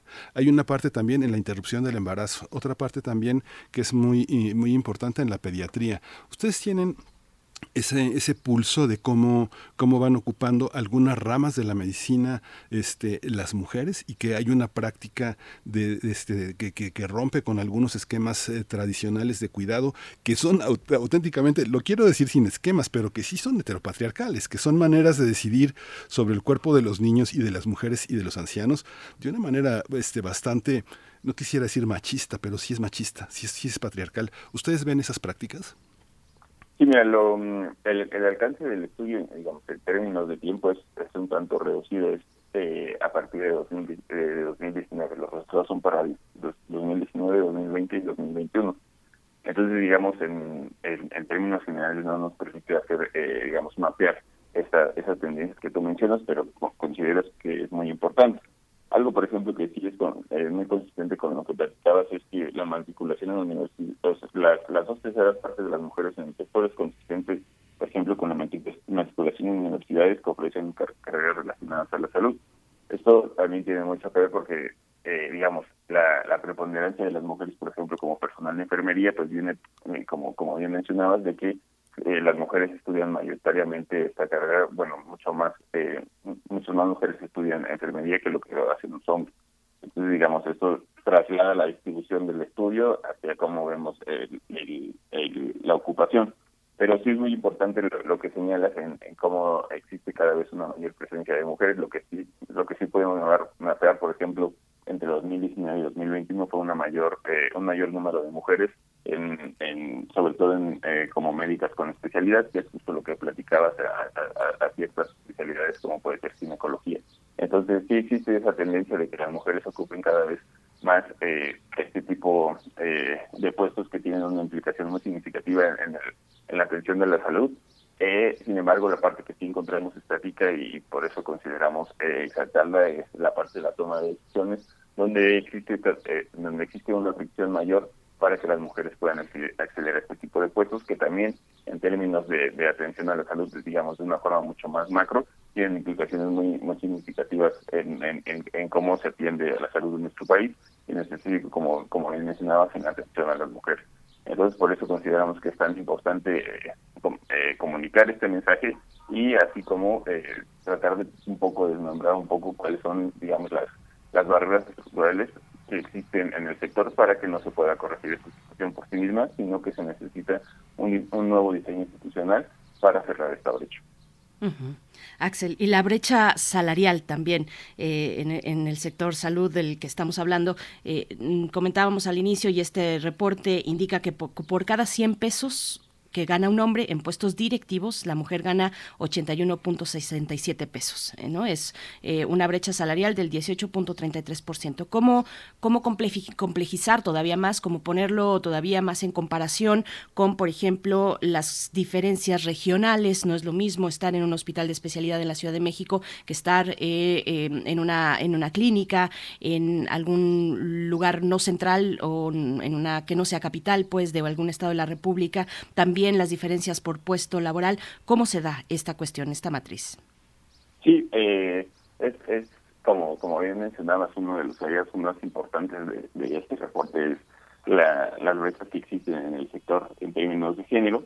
Eh, el, el, el, puesto, digamos, que es más igualitario es personal en, enfermería. En este, en este tipo de puestos en promedio las mujeres ganan un poco más que los hombres sin embargo, en todos los demás puestos que platicamos, en puestos directivos, ingenieras, eh, médicas y médicos, eh, trabajadoras y trabajadores operativos, trabajadores de oficina, médicas y médicos independientes, eh, los hombres tienen una mayor porcentaje salarial que las mujeres. y además, lo que es muy importante es que esta brecha es persistente en el tiempo. Aquí recordemos, como, como hace un dato, que nosotros hicimos el estudio para 2019, 2020 y 2021 entonces, para ese, ese tipo de puestos, a lo largo de esos tres años, eh, esta brecha es persistente. Eh, lo que hicimos para, digamos, para poner un poco más de contexto, para entender estas brechas, puedes agregar también estas brechas salariales por el, em, por el por el lugar de ocupación, es decir, eh, clínica familiar, empresas del sector privado, escuela, hospital, clínica privado, trabajadores independientes, escuelas, etcétera. Aquí lo que encontramos es que las brechas son de mayor magnitud en el sector, digamos, en, en aquellos eh, lugares de ocupación privados que lo que lo son en, en, el sector público. Es decir, en términos eh, generales, en las mujeres eh, que trabajan en el sector público, en el sector, digamos, en el mercado del sector salud, tienen una mayor probabilidad de, encontrarse en una posición salarial paritaria que lo que encontrarían en el sector privado. Entonces esto quiere también nos habla mucho sobre la importancia del, diseño institucional, de la existencia, por ejemplo, de, políticas o medidas en el sector público precisamente para, para contener estas brechas. Sin embargo, aquí aún todavía es muy importante eh, señalar que eh, sigue existiendo la brecha en el sector en el sector público, solo que la magnitud es, es menor que lo que se encuentra en el sector privado y por lo tanto también siguen siendo necesarias las medidas que hablábamos en términos de diseño institucional sobre todo relacionado a, cuidados y a eh, al acceso de las mujeres a este tipo de puestos, liberando precisamente la carga de trabajo en trabajos no remunerados. Esta parte de lo, de lo privado también, digo, tiene que ver con muchos hospitales privados que uno va a esos consultorios y tienen una cruz en medio, arriba de la cabeza del doctor, ¿no? Hay una parte en la que se va a un pediatra y tiene ahí su, su, su, virgencita y su altar y su veladora. O sea, es, es una, hay una parte de doble moral, que no hay un ejercicio este, laico, público de la medicina privada, que es algo que tiene que privar. Esta parte, este, ¿cómo, cómo, también cómo medirla, cómo considerarla, cómo eh, eh, generar para muchos pacientes eh, les da muchísima tranquilidad que su doctor sea creyente, ¿no? Que antes de empezar a llenar la receta, pues les diga un Padre Nuestro, algo así. ¿Cómo, cómo mediar con esta parte que es tan importante? Ya muchos médicos tienen posgrados, pero siguen con su rosario y siguen con su crucifijo. ¿Cómo entender estas prácticas, Axel? Mira, esas prácticas, la verdad, no, eh, digamos, no buscamos darle una eh, un sentido de explicación en el presente estudio. Creo que esa, digamos, esa situación va mucho más allá del entendimiento de del, mercado laboral en el sector salud tiene que ver perdón, perdón que te interrumpa Axel perdón que te interrumpa. Es que me viene a la cabeza la interrupción del embarazo en Oaxaca. Los médicos de los de que tienen sus consultorios privados en la medicina pública ya organizaron una una sociedad de, como provida para ampararse para las personas que soliciten la interrupción del embarazo en Oaxaca. O sea esa parte que va este el nombre de Dios por delante de la práctica médica es a lo que me refiero Axel, perdón que te interrumpa.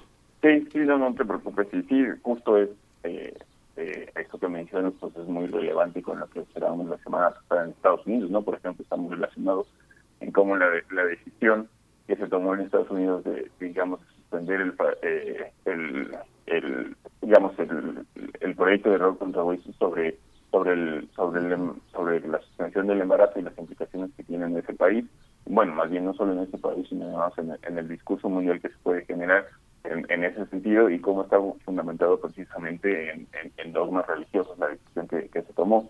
Entonces e, esa parte creo que es es, es, muy importante platicarla y, creo que se tienen que tomar las medidas necesarias también desde el diseño de políticas públicas y en este caso más que políticas públicas eh, constitucionales en términos de derechos, pues, eh, por ejemplo, en, el caso de México, si bien eh, la decisión se está tomando desde los estados, esa decisión de los estados se podría venir abajo si, digamos, desde, desde la legislatura nacional se tomara una decisión precisamente en el sentido contrario o, establecerlo como como no o como que no se establezca como un derecho constitucional explícitamente para cualquier persona en el territorio nacional.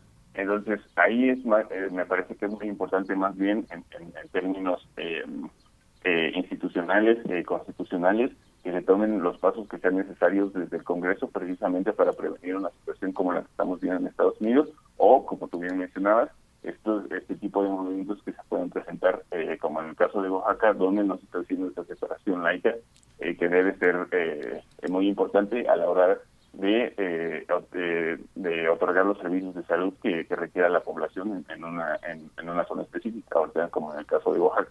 Entonces me parece que para prevenir esas situaciones creo que tiene que haber una legislación muy importante en el sentido de estar, de, digamos, establecer explícitamente este derecho que tienen las mujeres eh, sobre su cuerpo.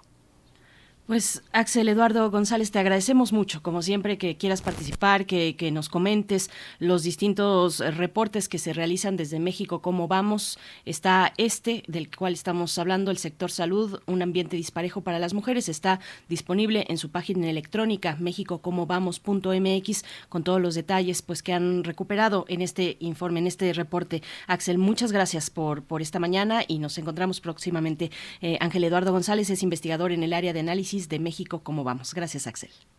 No, muchas gracias a ustedes por la invitación. Un gusto eh, nuevamente platicar y, con toda su audiencia también. Que tengan un buen día. Muchas gracias. Nos vamos a ir con música en la curaduría de Bruno Bartra que nos propone covers para esta mañana. Este tiene que ver con Carmen Costa eh, a cargo de Jesse Bulbo y Willy Damash. Eh, es un cover a Sumo, la canción es Sumo de Los Viejos Vinagres, así es que vamos a escuchar.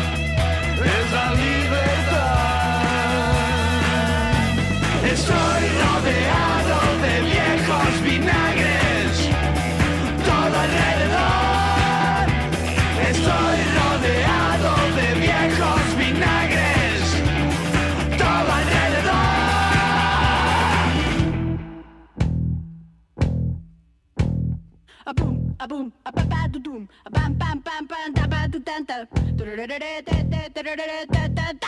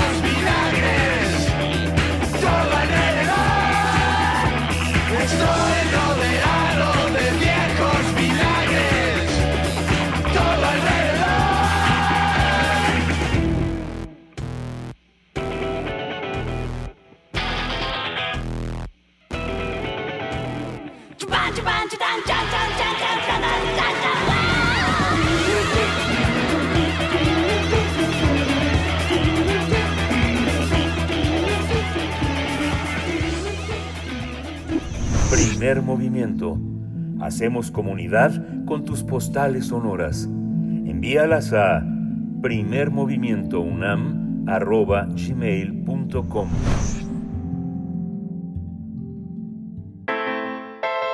Nota Internacional El ministro primer ministro de Israel, el ultraderechista Naftali Bennett y el centrista Yair Lapid, actual ministro de Exteriores, anunciaron el pasado 20 de junio que esta semana van a presentar una ley para disolver el Parlamento y adelantar elecciones que se prevé se realicen a finales de octubre. La noticia ha conmocionado a muchos integrantes de la coalición que no esperaban el abrupto final del gobierno que solo duró poco más de un año y logró desplazar a Benjamin Netanyahu. Tanto Bennett como Lapid emitieron un comunicado donde reconocieron que los intentos para estabilizar la coalición fracasaron y por lo tanto ya no es posible seguir gobernando.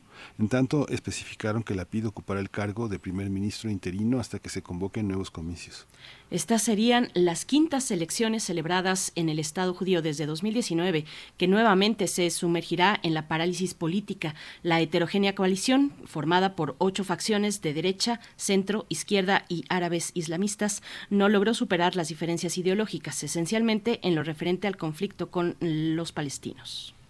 Vamos a analizar esta nueva crisis política que afecta a Israel. Nos acompaña Moisés Garduño, profesor de la Facultad de Ciencias Políticas y Sociales de la UNAM, especialista en estudios árabes islámicos contemporáneos, amigo de primer movimiento. Querido Moisés Garduño, bienvenido. Buenos días. Buenos días, Miguel Ángel, y buenos días, Berenice. Buenos días a nuestra audiencia. Un placer estar aquí nuevamente. Muchas gracias. Un placer recibirte en este espacio, como siempre, Moisés Garduño, bienvenido. Pues bueno, una nueva crisis política en Israel. Si nos pudieras dar un poco, pues, de la ruta, el contexto que ha llevado a Israel a este, otra vez a este atolladero, una vez más. Eh, bueno, sí, Israel está ahorita en estos momentos a punto de celebrar, pues, esto que decían en la entrevista, cinco elecciones en menos de cuatro años, lo cual implica, pues, eh, una fragilidad, sobre todo de la última coalición que se ha venido formando liderada por eh, y Jair Lapid, quien es todavía ahorita el primer eh, ministro de Exteriores y luego va a pasar a ser, debido a esta crisis actual, el primer ministro interino, a reserva de lo que ocurra, más o menos las elecciones podrían ser en octubre, y esto pues tiene que ver, si ustedes recordarán, toda la intención de ver esta coalición con los diferentes partidos políticos que ideológicamente son muy diversos, el fin último fue derrocar a Netanyahu, que ha sido el primer ministro con más años en el poder en toda la historia de Israel. Ese fue como el origen de una coalición tan heterogénea, le llegaron a decir la coalición Kumbaya, ¿no? Por todos los integrantes que estaban reunidos de una gran variedad de, ideologías y de posturas políticas. el contexto es básicamente la intención de derrocar a Netanyahu, la intención también de contener un político muy ambicioso, acusado de corrupción, pero también el otro lado era este, intentar hacer una unidad de una una unidad de cohesión nacional al interior de esta de esta coalición que pues para los integrantes de los partidos no, no ha funcionado el punto en escollo es que dentro de esta coalición para entender un poco el contexto pues hubo votaciones clave donde los partidos árabes también pues no estuvieron de acuerdo, ¿no? Para no perder su base social. Particularmente hay que recordar eh, que hace unos meses se pasaron también leyes para aprobar nuevos asentamientos y que los partidos árabes, particularmente el partido RAM, que es el partido que ha dado la sorpresa por ser considerado de base islamista, pues estaba propugnando para que también algunos derechos del Estado de Israel fueran extensivos a la población palestina que vive en Cisjordania y que esto pues fuera poco a poco, ¿no? una serie de condiciones más igualitarias para crear una verdadera unidad nacional, al menos en ciertos derechos civiles, ¿no? Los palestinos que viven en la ocupación pues no tienen este tipo de derechos. Y ese fue el tipo de cosas que fueron separando poco a poco a la coalición, a tal grado que en estos días pues ya ha tronado, ¿no? Ahora también es eh, un poco tenso la crisis, porque no solamente la crisis se habla de que ya son cinco elecciones en menos de cuatro años, ¿no? sino que además esas elecciones que pueden ser en octubre eh, convocan también la canalización que está haciendo Benjamin Netanyahu, paradójicamente a todo esto, como eh, actor político que está todo menos muerto políticamente hablando, ¿no? Está canalizando cada error que ha cometido la coalición, está mm, criticando mucho que el gobierno de Israel tiene en sus palabras, ¿no? Terroristas en su haber. Él dice que nunca se debió haber dado esa oportunidad a esos actores políticos que están contaminados. O sea, una retórica totalmente de, derecha y, racista, ¿no? Con la que Netanyahu está haciendo política y está teniendo resonancia, ¿no? No es igual, pero sí es un poco similar a lo que hace Trump con el trumpismo, ¿no? Es decir, como Trump está fuera de la esfera política, pero el trumpismo está muy vivo, pues acá yo vería que con este tipo de errores Netanyahu está fuera de la jugada, está acusado de corrupción, pero su movimiento político está canalizando todos estos demoles y estos errores de la coalición. Ese es más o menos el contexto de fragilidad en el que nos encontramos. Evidentemente todo esto nubla todo lo que está pasando en términos de la ocupación, que para mí es el verdadero problema de Israel. El verdadero problema de Israel es que mucha gente se ha dado cuenta que la ocupación pues no solamente afecta a los palestinos, sino también la vida propia de los israelíes. Y en el ámbito de la organización de las elecciones y del próximo primer, primer ministro, pues solamente se ve como un eje retórico en la política, cuando realmente es el problema medular. Y ese tipo de crisis, pues, nublan todo ese panorama en el cual eh, muchos partidos israelíes y mucha gente de la sociedad civil, pues debería de darse cuenta que esa es una de las cosas que hay que ir resolviendo, porque eh, pues una ocupación militar es algo totalmente relacional. No podemos saber que algo está ocupado a una hora de distancia y que no te afecte política, ideológica y económicamente, ¿no? Eso es más o menos como yo lo vería para entrar, este Miguel Ángel de Sí, es muy, digo, es muy amplio el, el, planteamiento que, que haces, Moisés. Y, en, en, el marco en el que estamos, eh, en el que está, digamos, la política de Biden, toda esta situación, ¿cómo, cómo contrasta, digamos, con toda la política exterior que está tratando de fijar los Estados Unidos? Digo, ya, ya lo planteaste, pero en esa particularidad diplomática de los Estados Unidos hacia Israel y en este balance de fuerzas con la, con la Unión Europea. Bueno, ahorita Biden está planteando un viaje eh, este verano a Medio Oriente. Una de sus primeras paradas es eh, Arabia Saudita Aquí rápidamente hay que recordar que esta parada es porque el Biden aspira a que el rey saudí o el príncipe heredero aumenten la producción petrolera para bajar los precios de los combustibles que está afectando muchísimo y durísimo la inflación en Estados Unidos, ¿no? es una inflación muy grande. Y la segunda parada tiene que ver con Israel. el plan era justamente irse a encontrar con el gobierno de Ali Bennett no se contaba con esta crisis política, no se contaba con que fuera a tronar tan rápido, porque acuérdense que se dividieron, eh, Bennett iba a ser primer ministro los primeros dos años y Yair Lapid los otros dos, y este gobierno, como ustedes lo mencionaron muy bien, pues no, no terminó su primer periodo, no tronó muy rápido, y esto pone en saque a eh, el propio Biden, porque pues no se sabe con quién se va a negociar en estos momentos no se sabe qué va a pasar en las próximas elecciones. Eh, también no se sabe si esto repercutirá en una crisis económica eh, tremenda en Israel, porque miren, hay mucha tensión política, pero al final de cuentas esta coalición en el Parlamento lo que sí logró votar fue el presupuesto, ¿no? Esto, entonces, para cosas, digamos, nucleares sí se pusieron de acuerdo, pero para cuestiones de derechos ahí tronó la cosa. Pero bueno, Biden, el objetivo de Biden es también pensar en la versión estadounidense de su plan de paz, que recordemos, cada presidente estadounidense siempre aspira a tener un protagonismo a nivel internacional utilizando el diferendo palestino-israelí. Y Biden no va a ser la excepción. Me parece que en estos momentos y a, en vísperas de las elecciones que también hay en Estados Unidos, las intermedias de noviembre, Biden va a intentar establecer una serie de pasos que visibilicen el papel de Estados Unidos como lo que siempre ha querido ser y últimamente ha dejado de ser, que es el gran mediador ¿no? del conflicto. Eh, el panorama es muy complicado porque primero hay que hacer lo que quieren hacer en Arabia Saudita, bajar los precios del petróleo a nivel internacional, y eso está muy complicado porque los saudis no van a querer dejar de ganar dinero en esta coyuntura en la que estamos. Ahora, si eso se logra, que ya sería un buen paso para la presidencia de Biden, vender a su base política ese, ese triunfo, el siguiente punto es insistir, ¿no? Eh, eh, con un plan de paz, recuperar la solución de los dos estados, que ese es la misma, el mismo discurso que ha seguido el gobierno de Biden eh, últimamente, y creo que el interés ahí también es frenar a Netanyahu. Eso es lo que va a intentar hacer Biden, porque acuérdense que Netanyahu y Trump eran no solamente grandes aliados, sino grandes amigos, había mucha resonancia, le pegó durísimo esa relación Trump-Netanyahu a los palestinos, le pegó muchísimo.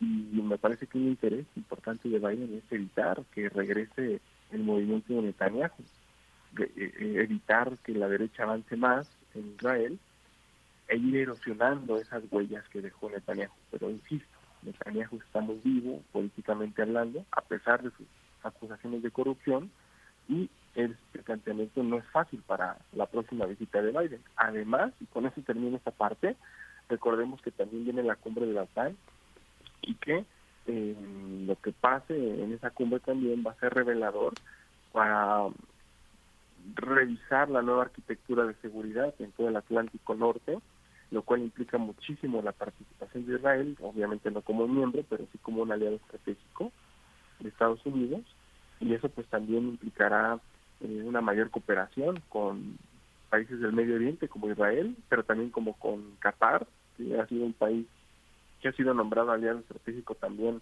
este año y por lo tanto Biden va a buscar tener muy buenas relaciones con políticos con los que pueda confiar y tener una comunicación porque los rusos también están insistiendo en tener muchísimos contactos en la misma zona donde Estados Unidos está queriendo también fortalecer su presencia. Entonces no está fácil el panorama para Biden y más o menos eh, depende mucho de lo que vaya a ocurrir en octubre para seguir adelante con estas intenciones estratégicas. Moisés Garduño, claro que te quiero preguntar sobre pues los desencuentros respecto a la cuestión palestina, pero antes nada más precisar eh, este, este, acuerdo que proponía una rotación en el poder frente eh, como primer ministro, una rotación entre Bennett, que tomó el poder en 2021 y ahí mismo se hizo este acuerdo que propondría una rotación con Lapid, eh, que hoy es ministro de Exteriores, eh, que tomaría el poder hasta 2023. Ese acuerdo, mm, digamos, ya se, se anula frente a las próximas elecciones en octubre. ¿Cómo queda esta cuestión? Bueno, de hecho, estas elecciones lo que va a pasar es parte del acuerdo, más bien, porque este acuerdo establecía que si el gobierno de Bennett no terminaba los dos, los dos años y hubiera una necesidad de llamar a nuevas elecciones, el primer el ministro de Exteriores, que es Lapid, toma inmediatamente el timón como primer ministro y se llama nuevamente elecciones. Esto es, esto es como parte de la de la, del acuerdo que se hizo en aquel momento, ¿no? Antes del, colapso. Ahora lo que lo que se implica es ver que ya como primer ministro, Jair Lapid, en estos momentos eh, pueda ahora sí que utilizar este papel de primer ministro para garantizarse a él y a su grupo esta llegar a primer ministro, pero hay que recordar que el sistema político israelí pues es un sistema parlamentario y en ese sentido pues vamos a volver exactamente al juego de la ruleta en algún en, el principio.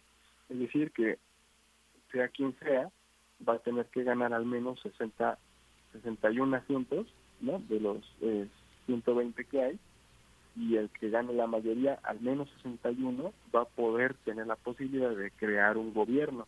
Ese es el asunto el asunto no es que ganen o no, seguramente la PIB ahora como como primer ministro va a ganar esos 61 escaños o tal vez gane más, pero el punto es que una vez ganando esos 61 se pueda poner de acuerdo con todos los partidos políticos para formar un gobierno. Ese es el tipo de crisis al que nos enfrentamos, que cuando uno ya gana la mayoría en el Parlamento, tiene que negociar con cada una de las fuerzas políticas, yo lo llamo repartir el pastel, básicamente, y ponerse de acuerdo para formar un gobierno que pueda acompañar a un nuevo primer ministro en un periodo nuevo de cuatro años. La gran incógnita, y creo que ahí Berenice ha puesto yo en la llaga, se seguirán respetando acuerdos. Ahora creo que estamos en un proceso de renegociación de acuerdos. insisto, todavía lo que está pasando ahorita es parte de ese primer acuerdo, pero ya lo que mm. pase de octubre en adelante es un nuevo proceso de renegociación. Yo diría incluso un poco antes, ¿no? Yo creo que en el verano va a empezar a haber renegociaciones con los mismos partidos y aquí la disyuntiva es ver si el Lápiz va a seguir contando con los partidos árabes, que fue por lo que empezó también toda esta crisis, la diferencia entre la derecha, por ejemplo, el israelí y el partido RAM, con todos los derechos extendidos a West Bank, como les decía, o si contará con aliados cercanos a Netanyahu, ¿no? Paradójicamente, que eso también puede pasar. Eso, eso será una decisión que tomará el próximo gobierno que gane el Parlamento y pues, lo que anuncie, ¿no? Será diferente. nadie puede en estos momentos ahorita garantizar que las quintas elecciones sean las buenas sobre Israel.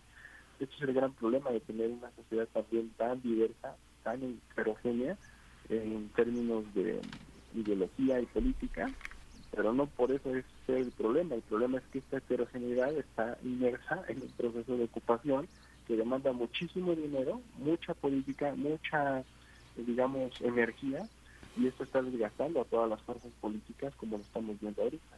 Ese es el gran problema que yo veo, que no se incorpora los problemas medulares es como si aquí no se atajara la corrupción, es como si aquí no se atajaran los problemas medulares, pues se van a seguir arrastrando, gane quien gane, en las elecciones próximas. Ese es el gran problema en Israel que yo veo, ¿no? Y además también veo un vacío de liderazgo también.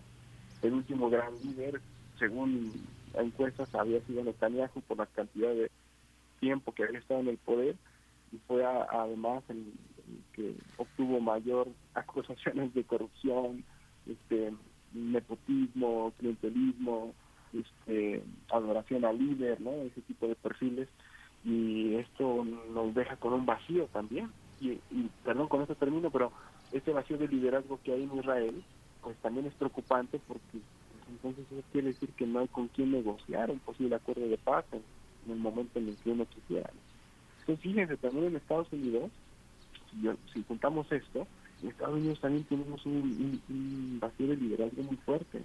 Biden sigue siendo representado como una persona débil, que no puede ni regresar al pacto con Irán, no puede ni establecer una, eh, un acuerdo ¿no? con sus eh, este, propios partidarios políticos, este, no controla el Congreso, no controló lo de la ley del aborto, ya ven que hay una gran polémica en Estados Unidos que se prefirió, como dice la la, gente en Estados Unidos dar más derechos a las armas que a las mujeres, en este término, que se ha este, aprobado las últimas leyes. O sea, realmente hay una crisis de liderazgo muy fuerte y cuando tienes a Putin, cuando tienes a Xi Jinping, cuando tienes ese tipo de figuras fuertes que aunque tienen matrices autoritarias se presentan ante su base social con otro perfil, pues eso es un problema para el modelo occidental que es el que se supone representa a Israel en el Medio Oriente. Y eso es un problema para la paz. Evidentemente a eso iba, ¿no? Que esta crisis de liderazgo genera una gran preocupación para generar acuerdos de paz y de justicia a largo o mediano plazo. Creo que por ahí estamos y estas quintas elecciones son un síntoma de esta crisis profunda de liderazgo que tenemos. Pues ese es el punto, Moisés Garduño. Eh, bueno, te agradecemos que, compartas con la audiencia de Primer Movimiento estas reflexiones, este análisis, y estaremos también tocando, tocando a tu puerta de nuevo más adelante para dar seguimiento. Muchas gracias y por ahora, hasta pronto, Moisés Garduño, profesor de la Facultad de Ciencias Políticas y Sociales de la UNAM. Hasta pronto. Un saludo, hasta pronto, Miguel Ángel y Berenice. Gracias. Hasta pronto, Moisés. Mucha, muy, buen día. Vamos a ir con música en este, en estos pocos minutos que quedan para despedirnos de la hora de la radio Nicolaita. Vamos a escuchar este cover, que es un cover a los Beatles. Yo creo que es de los que más eh, han tenido, que es Come Together. Es de Pushing, esta, esta, esta pieza.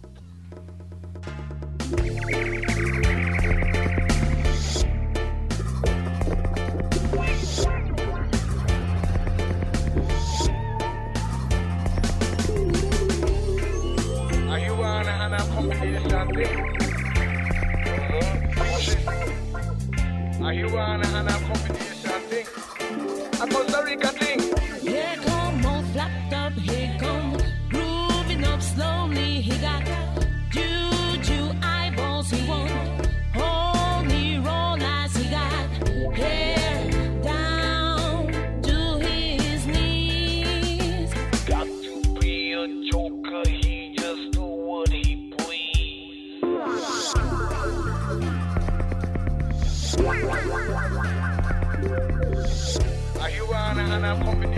Thing.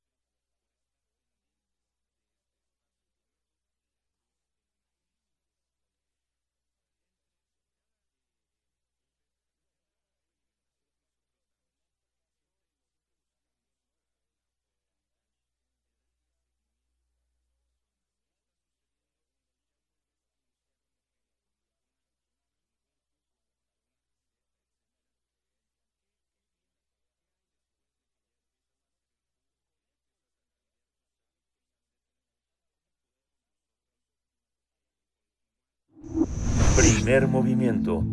Hacemos comunidad con tus postales sonoras. Envíalas a primermovimientounam.gmail.com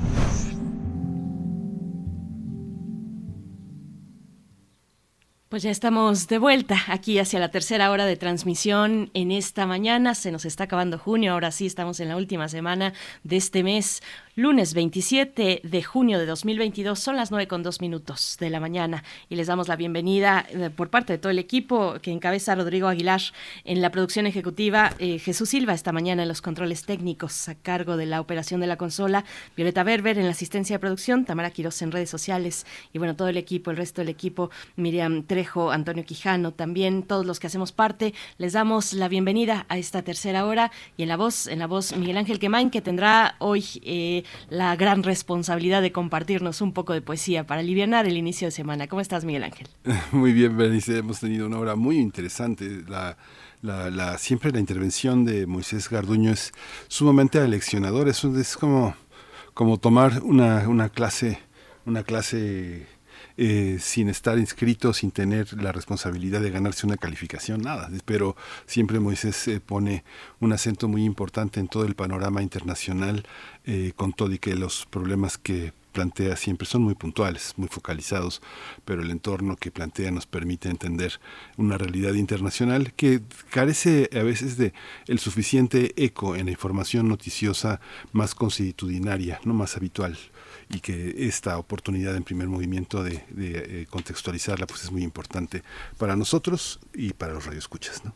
Para los radioescuchas que ya nos escriben desde muy temprano, pero paso un poquito la lista. Quienes están por acá en redes sociales, Rosario Durán Martínez nos desea un bello inicio de semana con una postal pequeñita de un, de un perrito eh, oliendo una flor, una flor amarilla. Dice feliz lunes. José Ramón Ramírez también dice interesante entrevista. Él se refiere a esta cuestión de eh, la disparidad eh, en distintos aspectos del sector salud con respecto al género. Pues bueno, dice interesante entrevista. Muchas gracias. La problemática de discriminación es de tipo estructural que debe ser combatida no solo con, con reeducación, sino también con políticas de largo alcance que incidan en la desigualdad y promuevan el empoderamiento. Gracias, José Ramón Ramírez. Refrancito también nos saluda por acá. Dice listo para la, eh, la elección musical de Bruno Bartra y los temas de esta mañana.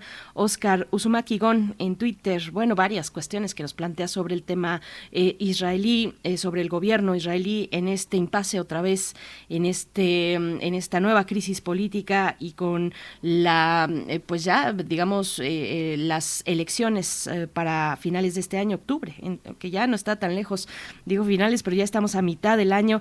Dice Oscar, quisiera saber qué clase de población mm, es la que apoya la ultraderecha de Israel y por qué esa aprobación de nuevos asentamientos. Pues es que está ahí la, la cuestión que no se han, eh, pues no se tiene esa claridad ya en firme porque no hay un gobierno consolidado, están en estos vaivenes, en estas crisis políticas y lo que se afecta, entre otras cosas, pues es eh, el curso de las leyes de los establecimientos, de los asentamientos, perdón, en Cisjordania. Eh, ahí está el tema. Oscar dice también quienes, quienes apoyan o quienes apoyan o quienes escuchan esos discursos racistas del partido de Netanyahu, quienes apoyan esa esas ocupaciones al interior de la sociedad judía en Israel, además de los sionistas, tanto judíos como cristianos. Bueno, pues varias, varias reflexiones nos hace Oscar en redes sociales respecto a este tema, Miguel Ángel.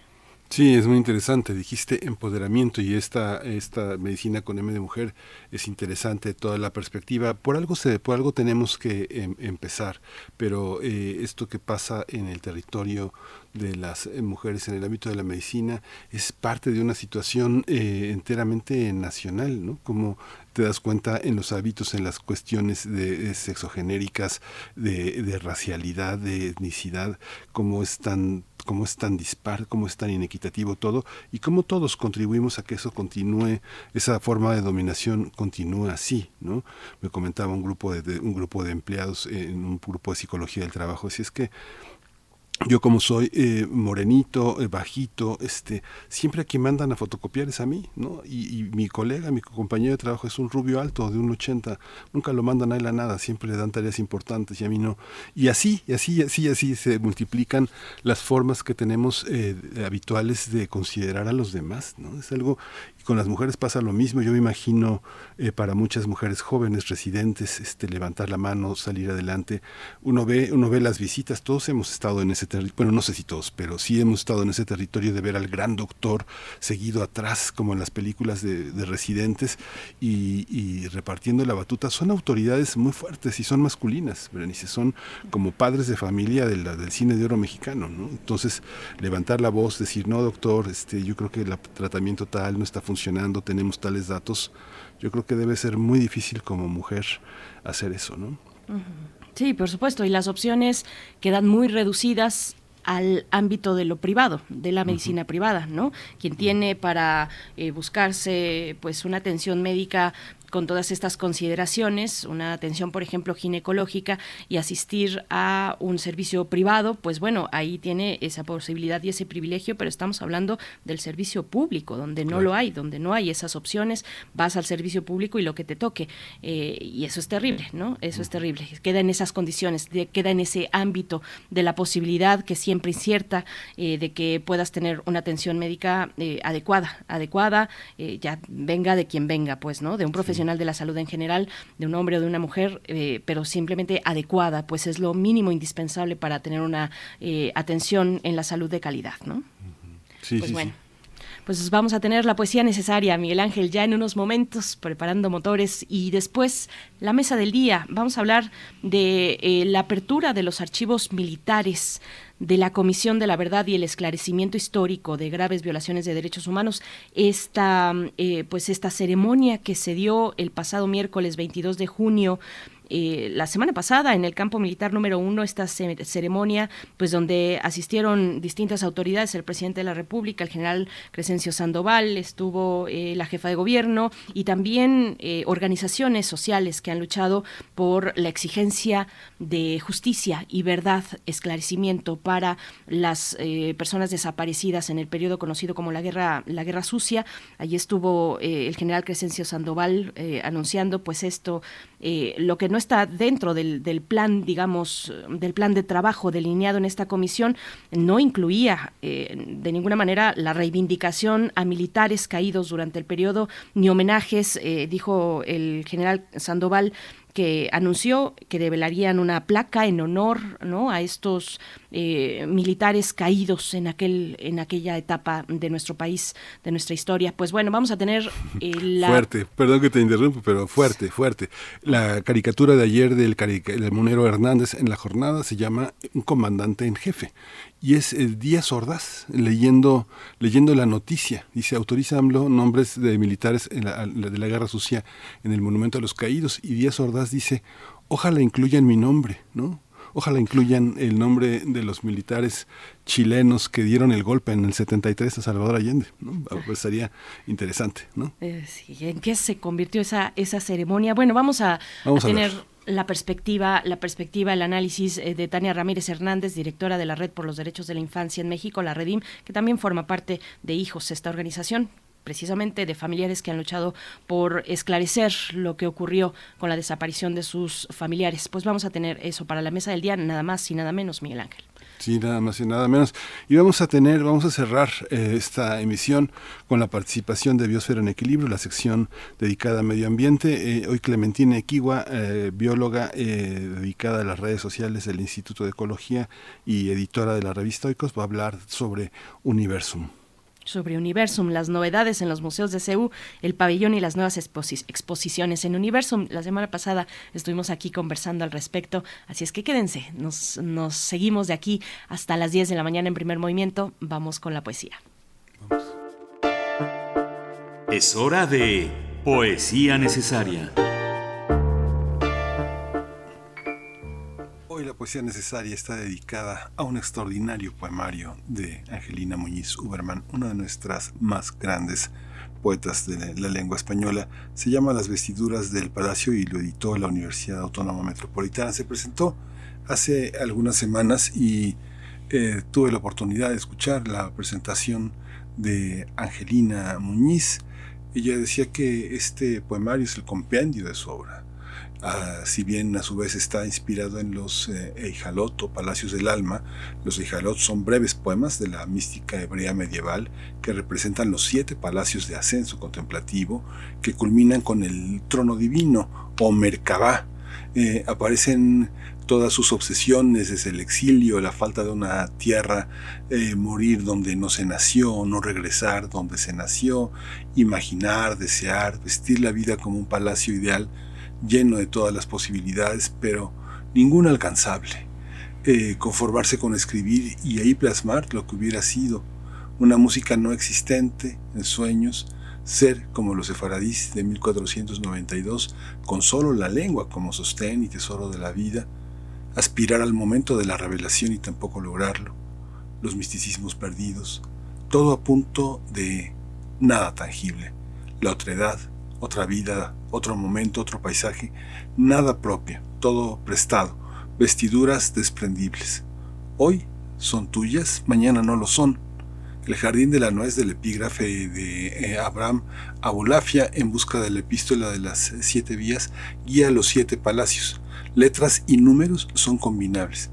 El aura poético mística de Abulafia revolotea apenas perceptible pero de algún modo protectora como la Shejina que también extiende su velo para vestir al palacio. Palacio que es capaz de correr los velos y jugar a ser otro palacio, en otras épocas, en otras situaciones, o referirse a los cuentos de hadas, o ser descreído, o estar contrariado, o querer ser un castillo, o ser invisible o un advenedizo.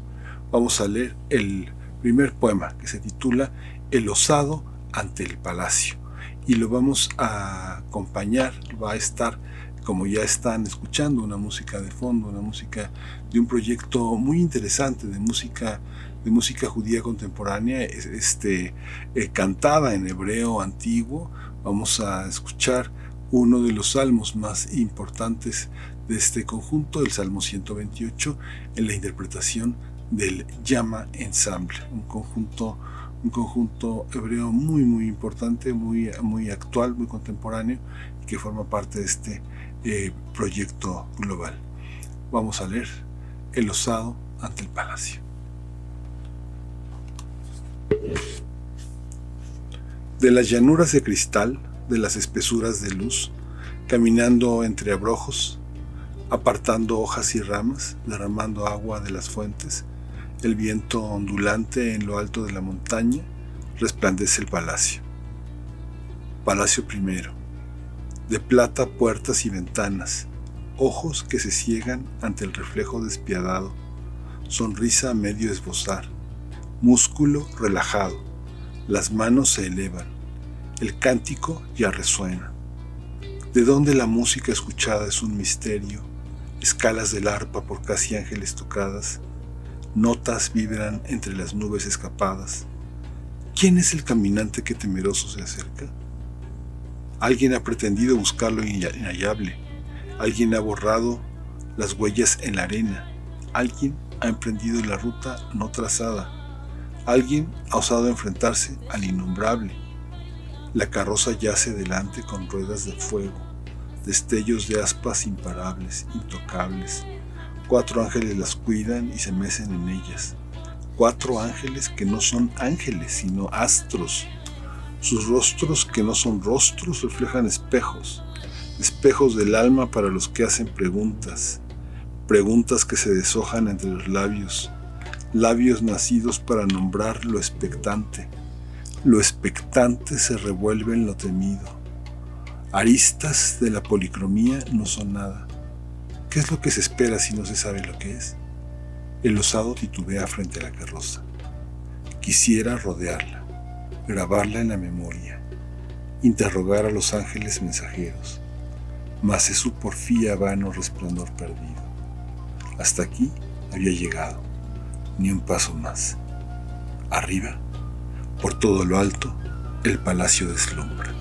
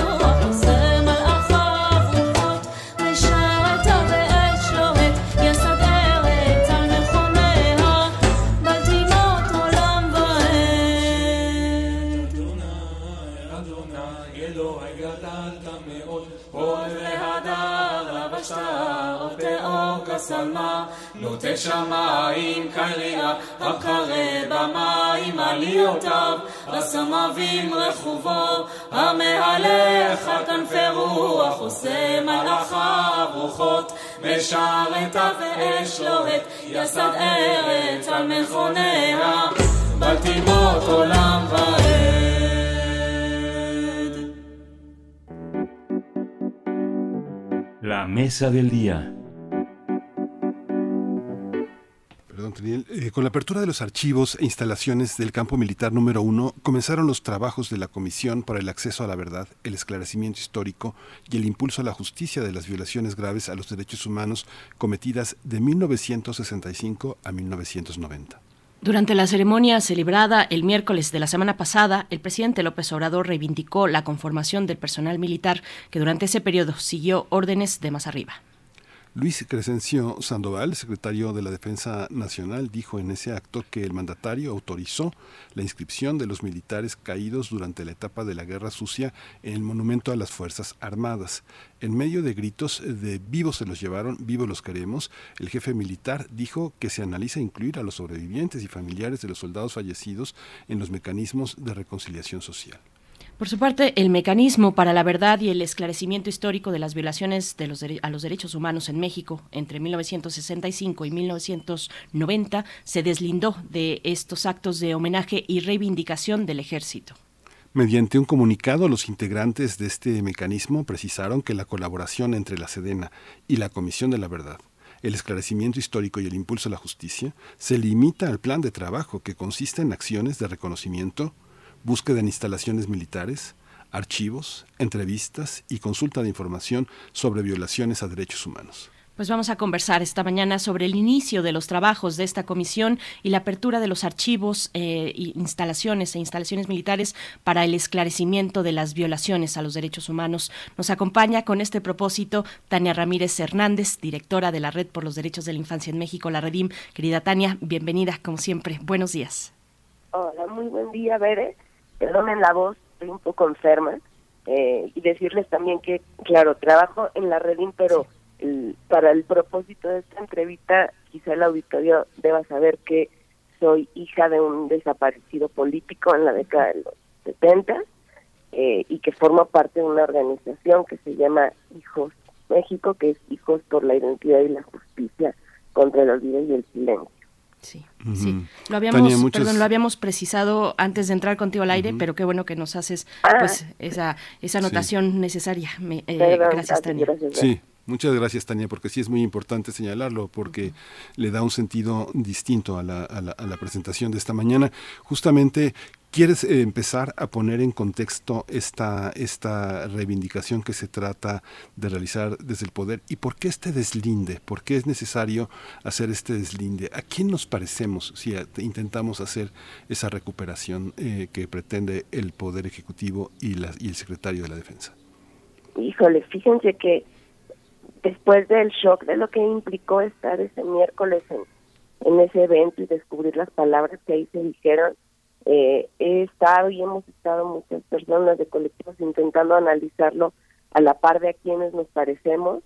Eh, no encontramos eh, todavía ningún ninguna similitud en términos de, de a qué país o a qué experiencia podríamos estar remedando, porque esto parecería una mala copia o un mal intento de, eh, de esfuerzos de, de reconciliación cuando hay conflictos sociales en, en algún lugar, o- pero digamos de la dimensión de lo que estamos hablando, que son violaciones graves a los derechos humanos, eh, intentados resolver a través de un hasta ahora desconocido mecanismo de reconciliación, eso quiero decirlo, eh, en todos estos meses, quizá ya más de un año de trabajos que se han tenido desde que hubo acercamiento para esta temática eh, con el Ejecutivo y con, con el gobierno actual, pues todo lo que se había hablado era exacto del mecanismo de esclarecimiento, de un mecanismo de impulso a la justicia, etcétera.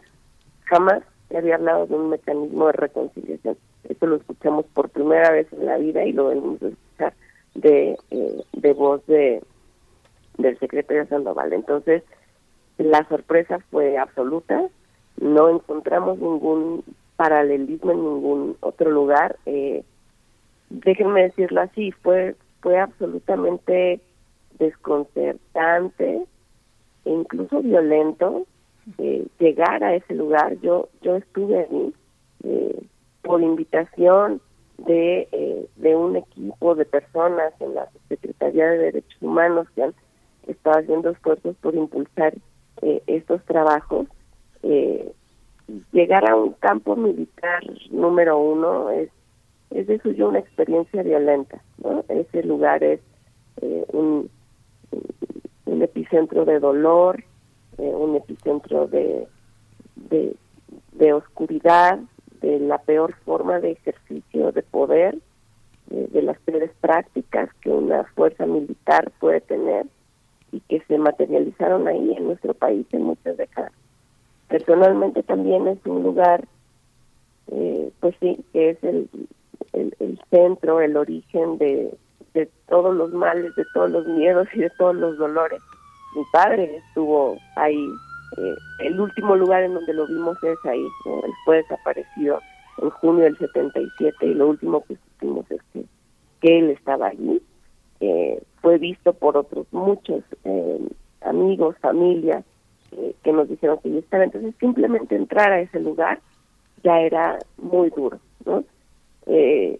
Entramos, yo creo que todas las personas que acudimos a ese lugar, pues con la intención de, de querer confiar en que en este nuevo gobierno hay otra forma de entender la historia, que no se van a ocultar los hechos, que no se va a justificar eh, el papel de los anteriores gobiernos y con ese voto de confianza entramos a este lugar pese al dolor y al miedo que implica, ¿no?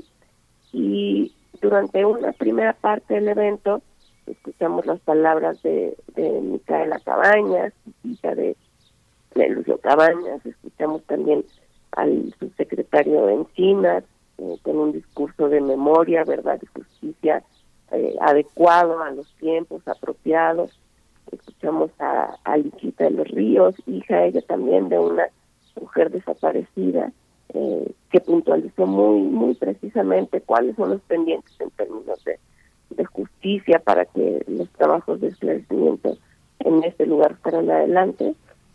Y en la segunda parte, cuando empieza a hablar de Sandoval, primero dando una especie de informe de labores, ¿no? hablando todo lo que ha hecho bien el ejército, las fuerzas armadas, etcétera, eh, hablando por ejemplo de cómo les han dado reconocimientos por capacitarse en materia de transparencia, el cual yo pensaría que es parte de la función pública y que no amerita premios, pero bueno, en ese sentido iba dando eh, un discurso de informes de qué es lo que se ha hecho, eh, pero cuando empiezan a suceder estas eh, enunciaciones de eh, eh, estamos analizando la posibilidad de que se inscriban sus nombres en el muro de los caídos y eh, con la anuencia o ya con la autorización del jefe del Ejecutivo hemos analizado la posibilidad de que eh, sus nombres sean inscritos y que también sus familias, y ahí dice que aquí están presentes,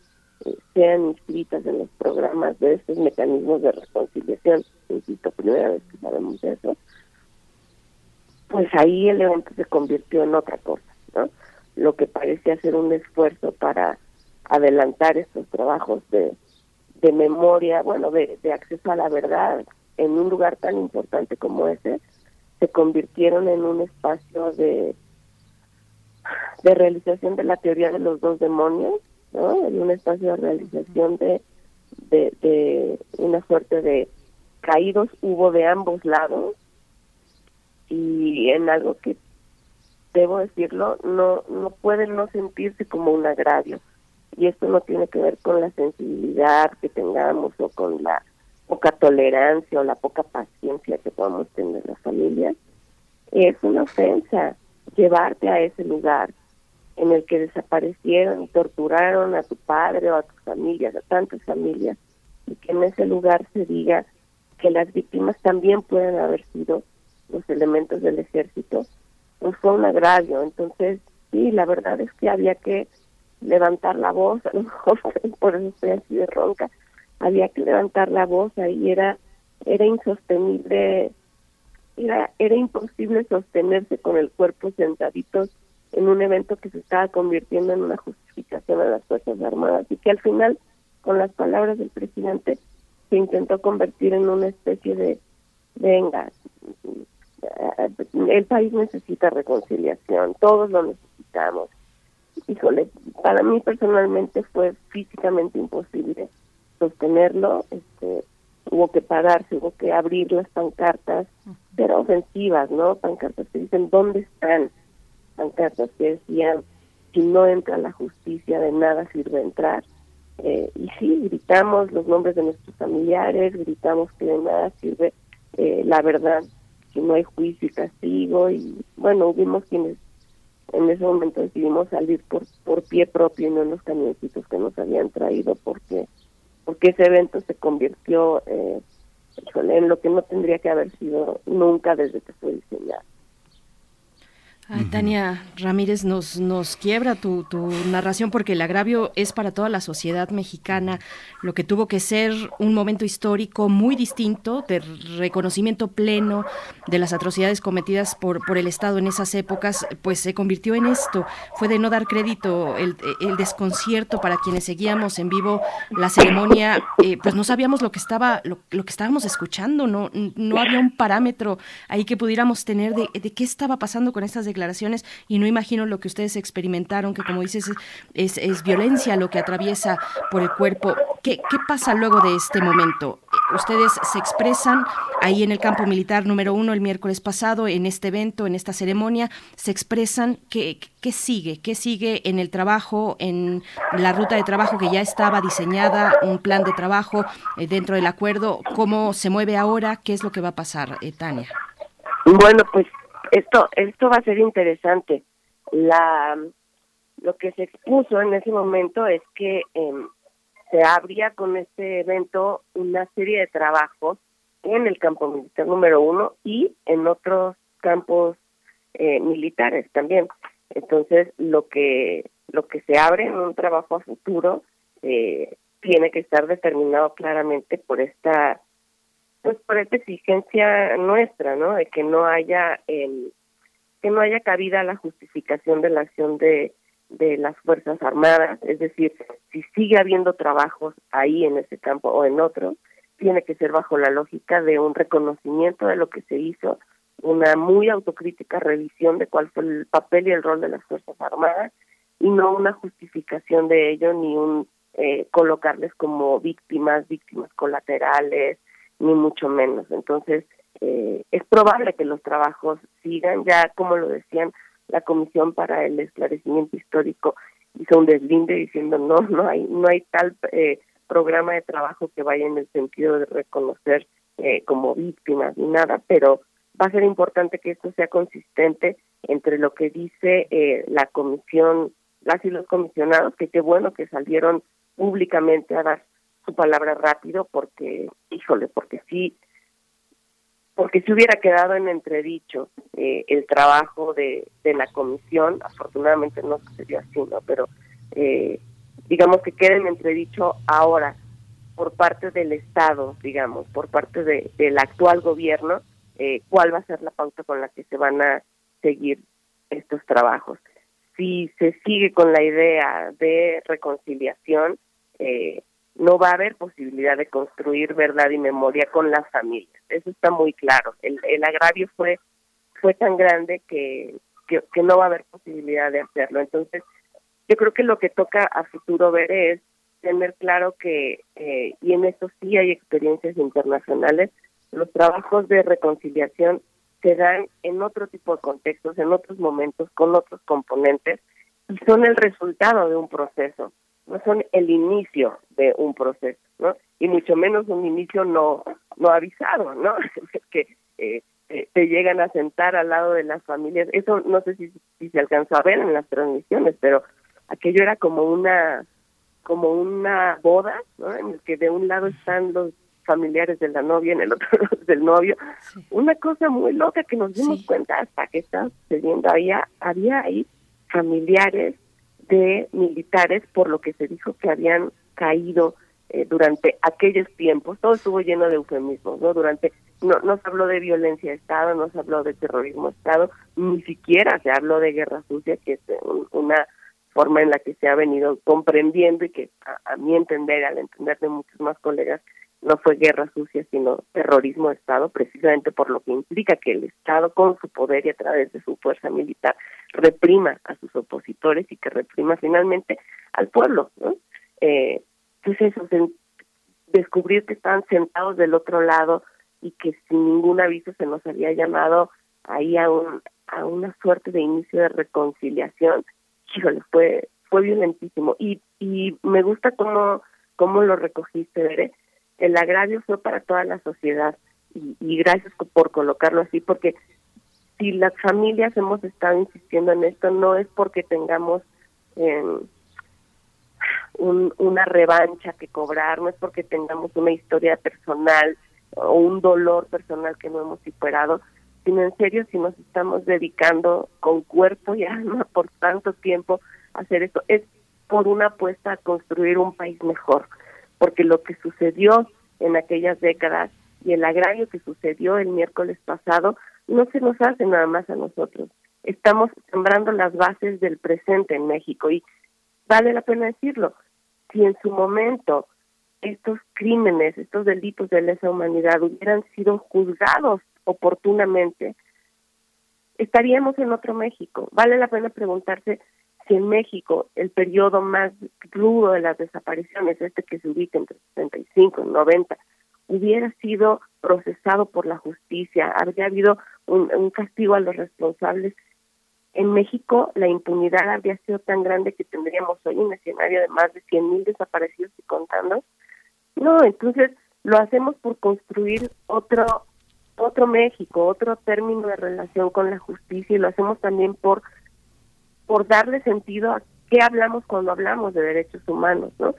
Llevar esta conversación a una idea de que de los dos bandos hubo caídos, parece llevarlo al terreno de lo accidental, de lo efímero, de lo que sucedió probablemente como un accidente, ¿no? No se, no, no se cae en cuenta de que hay una violación a derechos humanos cuando es el ejército quien reprime al pueblo.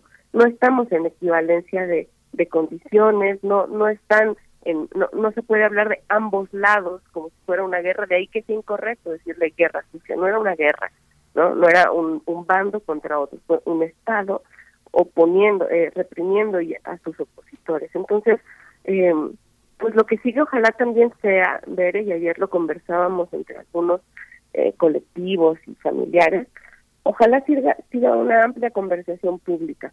Ojalá lo escandaloso de, lo que vivimos el, el miércoles dé para dar un amplio debate nacional que México no ha dado, así hayan pasado 45, 50 años. En realidad no hemos terminado de, de hablar esta historia que pareciera que ya urge cerrar, pero ni siquiera se ha abierto bien, ¿no? Entonces, ojalá haya muchos momentos en donde en medios como ahorita, en otro tipo de foros, de debates, en todos los niveles de poder, se hable de esto, de, de por qué deberíamos haberle llamado terrorismo a Estado y no guerra sucia. Se hable de cómo se constituyen las violaciones a derechos humanos en aquel periodo, ¿no? Se hable de, de cómo la desaparición forzada es un delito continuado y hasta que yo no sepa qué fue lo que pasó con mi papá ahí en ese campo militar, ni todas las familias con sus familiares, ese delito se sigue cometiendo.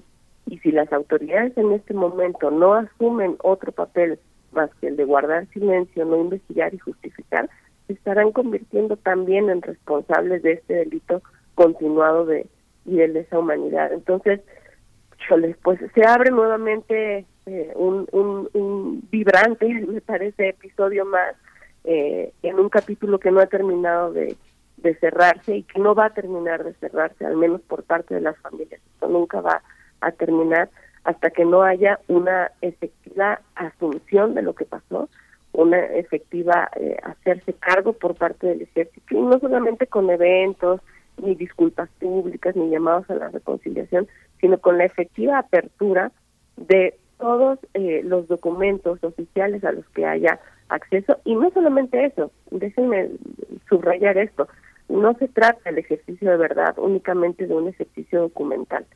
Todavía hay muchas personas vivas, tanto quienes recuerdan, quienes sobrevivieron. Estuve al lado de Elda Nevares ese día que ella fue torturada en, en ese campo militar y afortunadamente liberada.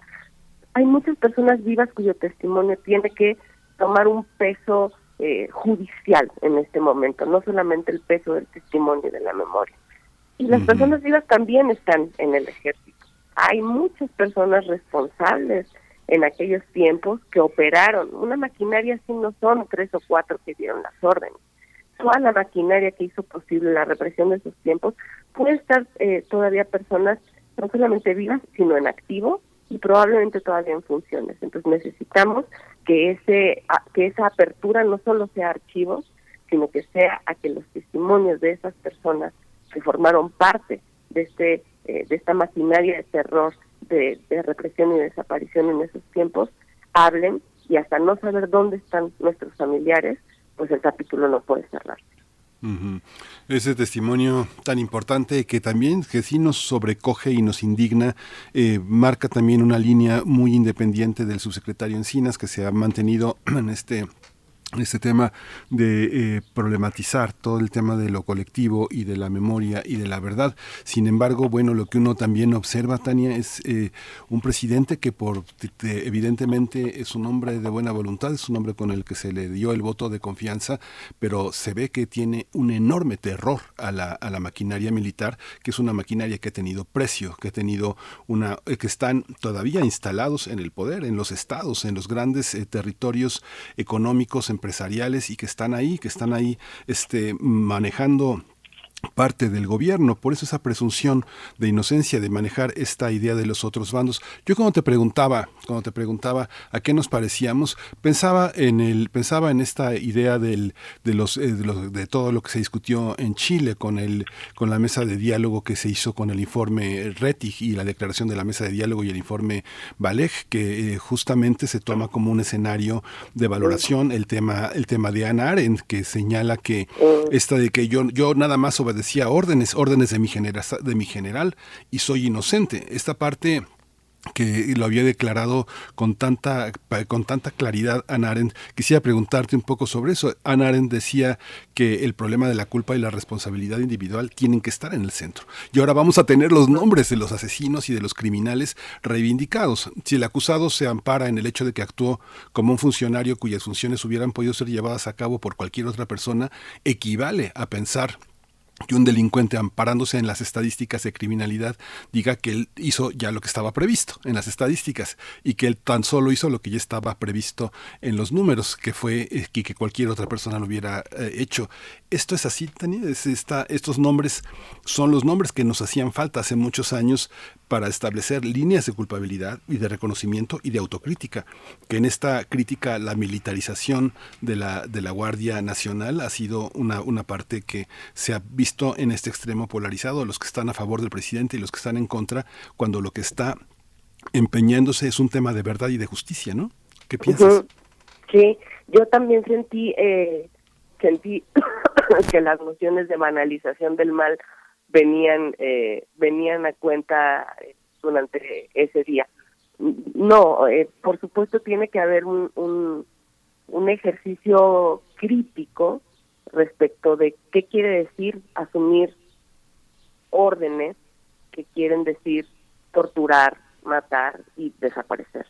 Eh, y además, ahora eh, las Fuerzas Armadas eh, ya tienen, es más, estuvo ahí en el, en el podium el, el encargado de derechos humanos dentro de las propias Fuerzas Armadas, eh, pues ahora ya tienen todo un andamiaje, eh, digamos, eh, conceptual y en términos de normatividad y de sus procesos sobre qué tipo de órdenes se acatan o no.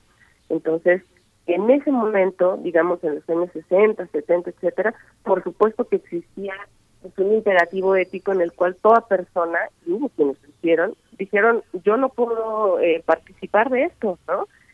Acatar órdenes no es una autorización suficiente y lo peor es que decirlo desde el poder eh, es justificar lo que hicieron, ¿no? Es decir, recibían órdenes, o incluso se dijo en el evento por presidente, recibían órdenes de civiles, pues eso es un poco rebajar la responsabilidad, ¿no? Cuando me parece que en- en función del, del duro golpe que se le imprimió, no solo a nuestras familias, sino al país, eh, pues se tendría que, que entender en toda su, su dimensión. No, por supuesto que no no es justificable y por supuesto que, que toda persona que habiendo recibido una orden decide personalmente concretarla y desarrollarla, no, no entremos en detalles, pero los testimonios de, de, de las torturas y de cómo eh, y de cómo se recreaban también eh, pensando que estaban terminando con el con el enemigo, con la amenaza comunista, eh, la forma en la que se ensañaron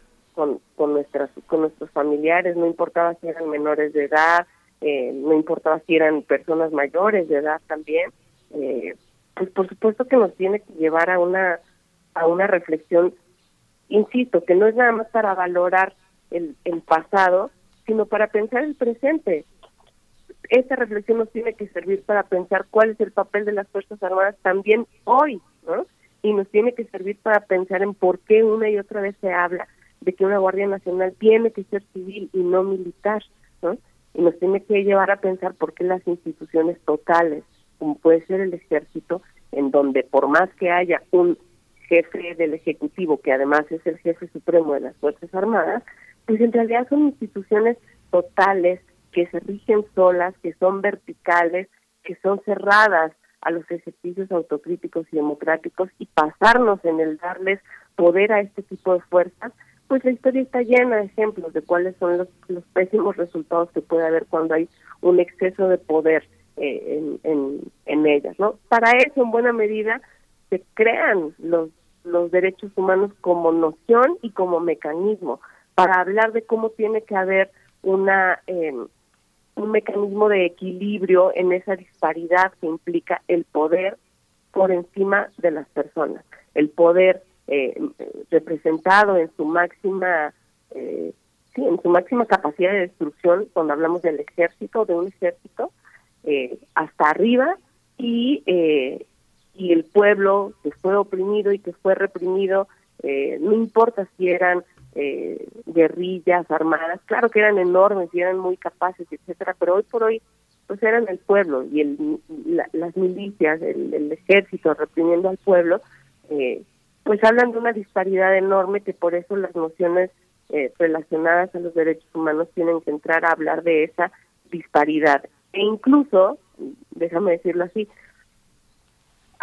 hablar de que hubo dos bandos y hablar de que de los dos lados hay víctimas implica un profundo desconocimiento de qué son los derechos humanos, ¿no? Porque precisamente eh, el, eh, la, la- el espíritu de los derechos humanos está en entrar a denunciar esa disparidad, ¿no? Esa disparidad en el poder eh, y esa esa imposibilidad de pensar que son dos dos lados iguales eh, enfrentándose. Entonces, llevarlo hacia ese lado de la conversación eh, resulta peligroso y resulta también eh, peligroso por el desconocimiento que, que esto implica, ¿no?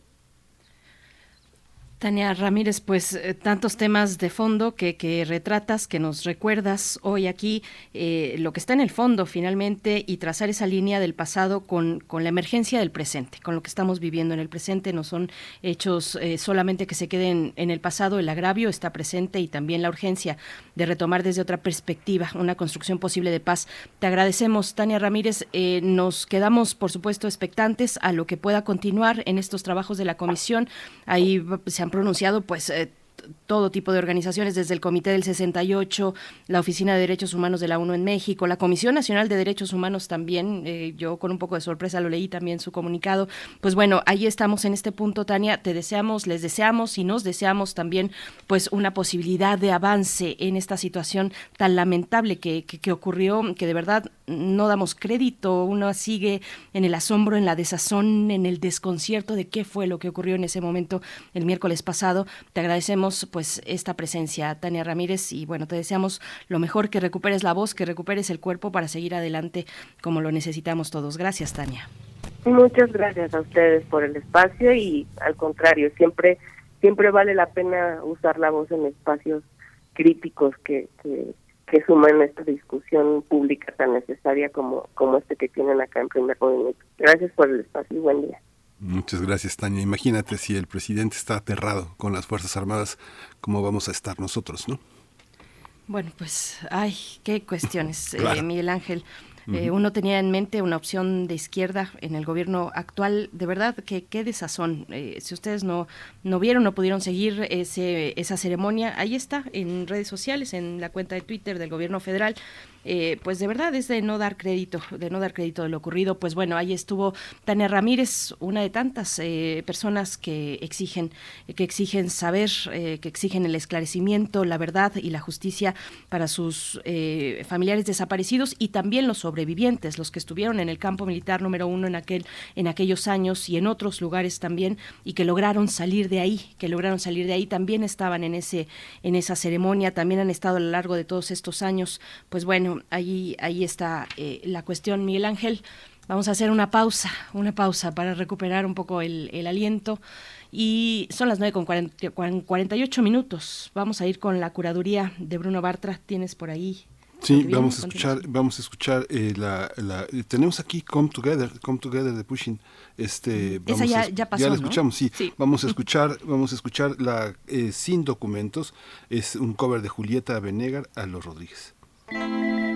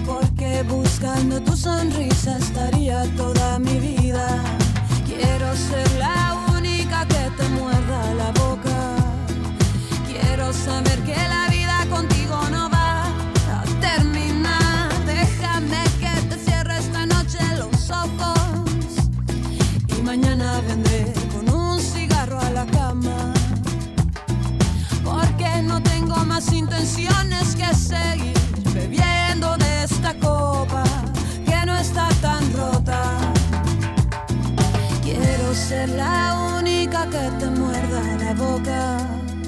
Quiero saber que la vida contigo no va a terminar porque sí, porque sí. Porque en esta vida no quiero pasar un día entero sin ti. Porque sí, porque sí. Porque mientras espero por ti me muero y no quiero seguir así.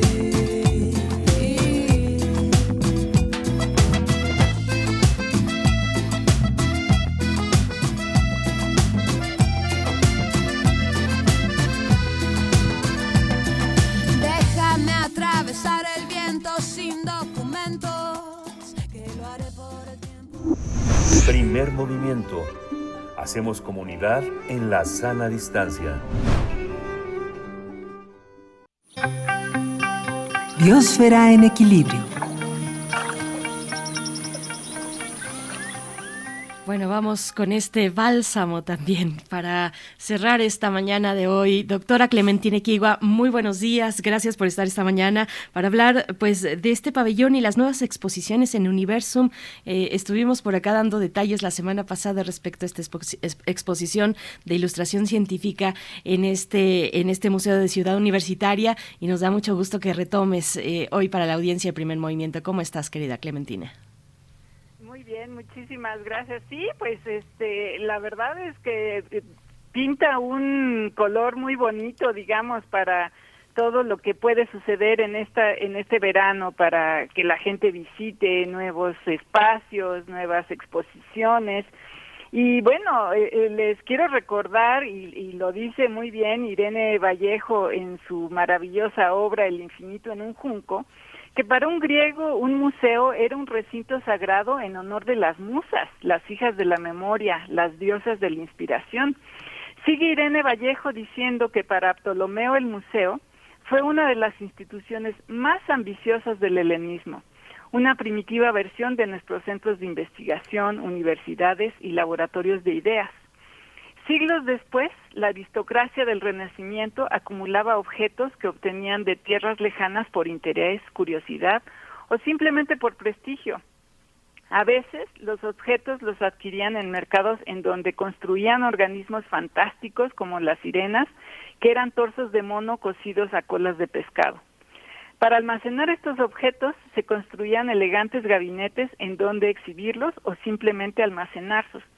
Por eso estas colecciones se les llaman gabinetes de curiosidades. Al llegar la ilustración, el valor de las colecciones cambió. Para entonces, los objetos de colecciones alimentaban la invención, el descubrimiento y la experimentación científica y se convirtieron en formas de compartir el conocimiento. Las colecciones fueron acompañadas del descubrimiento de nuevas especies de animales y plantas, entre otros más.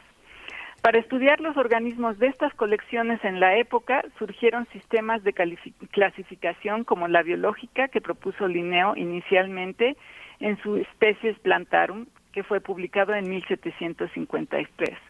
Hay muchas, hoy muchas de las colecciones artísticas y biológicas de esa época están exhibidas en los museos de todo el mundo. En México, las colecciones biológicas estuvieron en el Museo del Chopo desde 1913 a 1963, porque era la sede del Museo Nacional de Historia Natural. Pero el deterioro y, poca capacidad para recibir al público, las exhibiciones tuvieron que ser trasladadas al Museo de Historia Natural de Chapultepec, que fue inaugurado en 1967, y las colecciones biológicas quedaron depositadas en el Instituto de Biología de la UNAM. Desde entonces, las recolectas de animales, hongos y plantas que han hecho científicos mexicanos y de otras partes del mundo se han depositado en las denominadas colecciones nacionales. Buscando un espacio más amplio para albergar parte de estas colecciones, se construyó el Pabellón Nacional de la Biodiversidad. Es un edificio donado por la Fundación Carlos Slim y diseñado por Fernanda Ahumada. Eh, en el pabellón se alojan las colecciones de fauna y de madera. El pabellón tiene la función de un museo en el sentido de la época de Ptolomeo, es decir, exhibe en sus instalaciones a los organismos y además se llevará a cabo investigación científica. Hace unos días estuve ahí y me tocó ver insectos y ará- arácnidos. Desafortunadamente no llegué a las colecciones de vertebrados, pero en esas colecciones de vertebrados, específicamente de peces, anfibios, reptiles, aves y mamíferos, será posible ver a su personal trabajando con los ejemplares. El Pabellón Nacional de la Biodiversidad fue inaugurado el año pasado, pero apenas fue abierto al público el 17 de este mes por las condiciones sanitarias que todavía prevalecen. Por eso el museo ahorita solo permitirá el acceso al público viernes, sábado y domingo previa cita y eh, las visitas serán por grupos de personas con registro previo. Se pueden hacer también recorridos virtuales en un micrositio de la página web de la Fundación Carlos Slim. Otra beta de las colecciones biológicas es la ilustración científica. Desde sus inicios, los exploradores, científicos y sus acompañantes plasmaban en sus cuadernos de campo todos los detalles posibles de los animales y plantas que veían o recolectaban. Muchas de estas cuidadosas ilustraciones ahora están depositadas en bibliotecas de los museos de todo el mundo. Para celebrar esta parte creativa, hace unos días se inauguró en Universum una muestra de 50 asombrosas ilustraciones en gran formato de la colección de libros raros de la Biblioteca Museo Americano de Historia Natural de Nueva York. Historias Naturales, que abarca 400 años de ilustración científica, es una exposición temporal que está abierta al público hasta el 23 de octubre. Además, con esta exposición, Universum da inicio a la celebración de sus 30 años de existencia. Cuando se asomen por historias naturales, les recomiendo observar el detalle de las ilustraciones. Por medio de este trabajo, las y los estudiosos de la ciencia esperaban contar con el detalle necesario que les ayudara a identificar un espécimen en cualquier parte del mundo. Por eso era vital representar bien los colores, las escalas de referencia y detalles tan precisos como, por ejemplo, la forma y número de espinas en un cacto. Historias Naturales es una muestra histórica que cuenta con reproducciones del famoso grabado de un rinoceronte elaborado por el artista alemán Alberto Durero. También tiene ilustraciones del biólogo Ernest Haeckel, insectos del, del entomólogo inglés Moses Harris, ilustraciones de John Woodhouse Audubon y de María Sibila Merriam. Este es particularmente interesante porque es una de las pocas ilustradoras femeninas reconocidas de los siglos XVII y XVIII. Durante los fines de semana, Historias Naturales estará acompañada de numerosos talleres y otras actividades y ya me asomé por algunas, están súper padres. Eh, ya estando en Universum, no dejen de visitar el huerto urbano inteligente. Esta exposición nos acerca ahora a las especies domesticadas. El huerto urbano inteligente es una colaboración con Microsoft cuyo objetivo es mantener un huerto urbano con el que los visitantes pueden interactuar a distancia para ver el cambio de las plantas con el paso del tiempo. Esta muestra ilustra el uso de la inteligencia artificial para vigilar y cuidar el huerto del museo. El huerto urbano inteligente tiene cámaras y sensores que ayudarán a medir el crecimiento de las plantas y registran la humedad, temperatura y composición del sustrato en donde están creciendo las plantas. La información queda almacenada en una nube digital y la idea es que con el paso del tiempo la información almacenada ayude a determinar el estado de salud de las plantas y, de ser necesario, diagnosticar los problemas que pueden tener para entonces dar recomendaciones para atenderlas. El huerto urbano inteligente tiene su sitio en internet, eh, que es huertouniversum.com.mx, en donde el público puede ver cómo van creciendo las plantas y en qué condiciones están. Al igual que siglos atrás, los museos siguen siendo recintos de conocimiento y se reinventan para seguir vivos tras los tiempos difíciles de la pandemia. Así que les recomiendo que en estas vacaciones de verano se asomen y vean qué, es esto, qué esto sucede en ellos y de ser posible visítenlos. Nunca está de más recordar que por favor sigan las recomendaciones de salud porque con cuidado y planeación es posible visitar los museos dentro de Ciudad Universitaria y acercarse de una manera diferente a la naturaleza. Y pues muy feliz verano para, para nuestra audiencia y para ustedes. Gracias, Clementina Equiva, muchas gracias por esta por esta recomendación que bueno, ya está ya está marcadísimo en la agenda, Berenice. Así es, y qué bueno, qué buen eh, pues descubrimiento. La verdad es que yo no tenía idea, Clementina, que a veces uno dice, bueno, nuestra universidad de verdad es, es tan grande que no alcanzamos a ver todo lo que hay dentro. Universo, es huertouniversum.com.mx para que puedan darse una vuelta. Muchas gracias, eh, como siempre, querida Clementina. Nos encontramos en ocho días. Claro que sí, abrazos para todos. Muchas gracias. 10 de la mañana. 10 de la mañana. Esto fue Primer Movimiento. El mundo desde la universidad. Radio UNAM presentó Primer Movimiento. El mundo desde la universidad. Con Berenice Camacho y Miguel Ángel Gemain en la conducción. Rodrigo Aguilar y Violeta Berber, producción. Antonio Quijano y Patricia Zavala, noticias. Miriam Trejo y Rodrigo Mota, coordinación de invitados. Tamara Quirós, redes sociales. Arturo González, operación técnica. Locución, Esa Uribe y Juan Staca. Quédate en sintonía con Radio UNAM. Experiencia sonora. UNAM. 100 años de muralismo.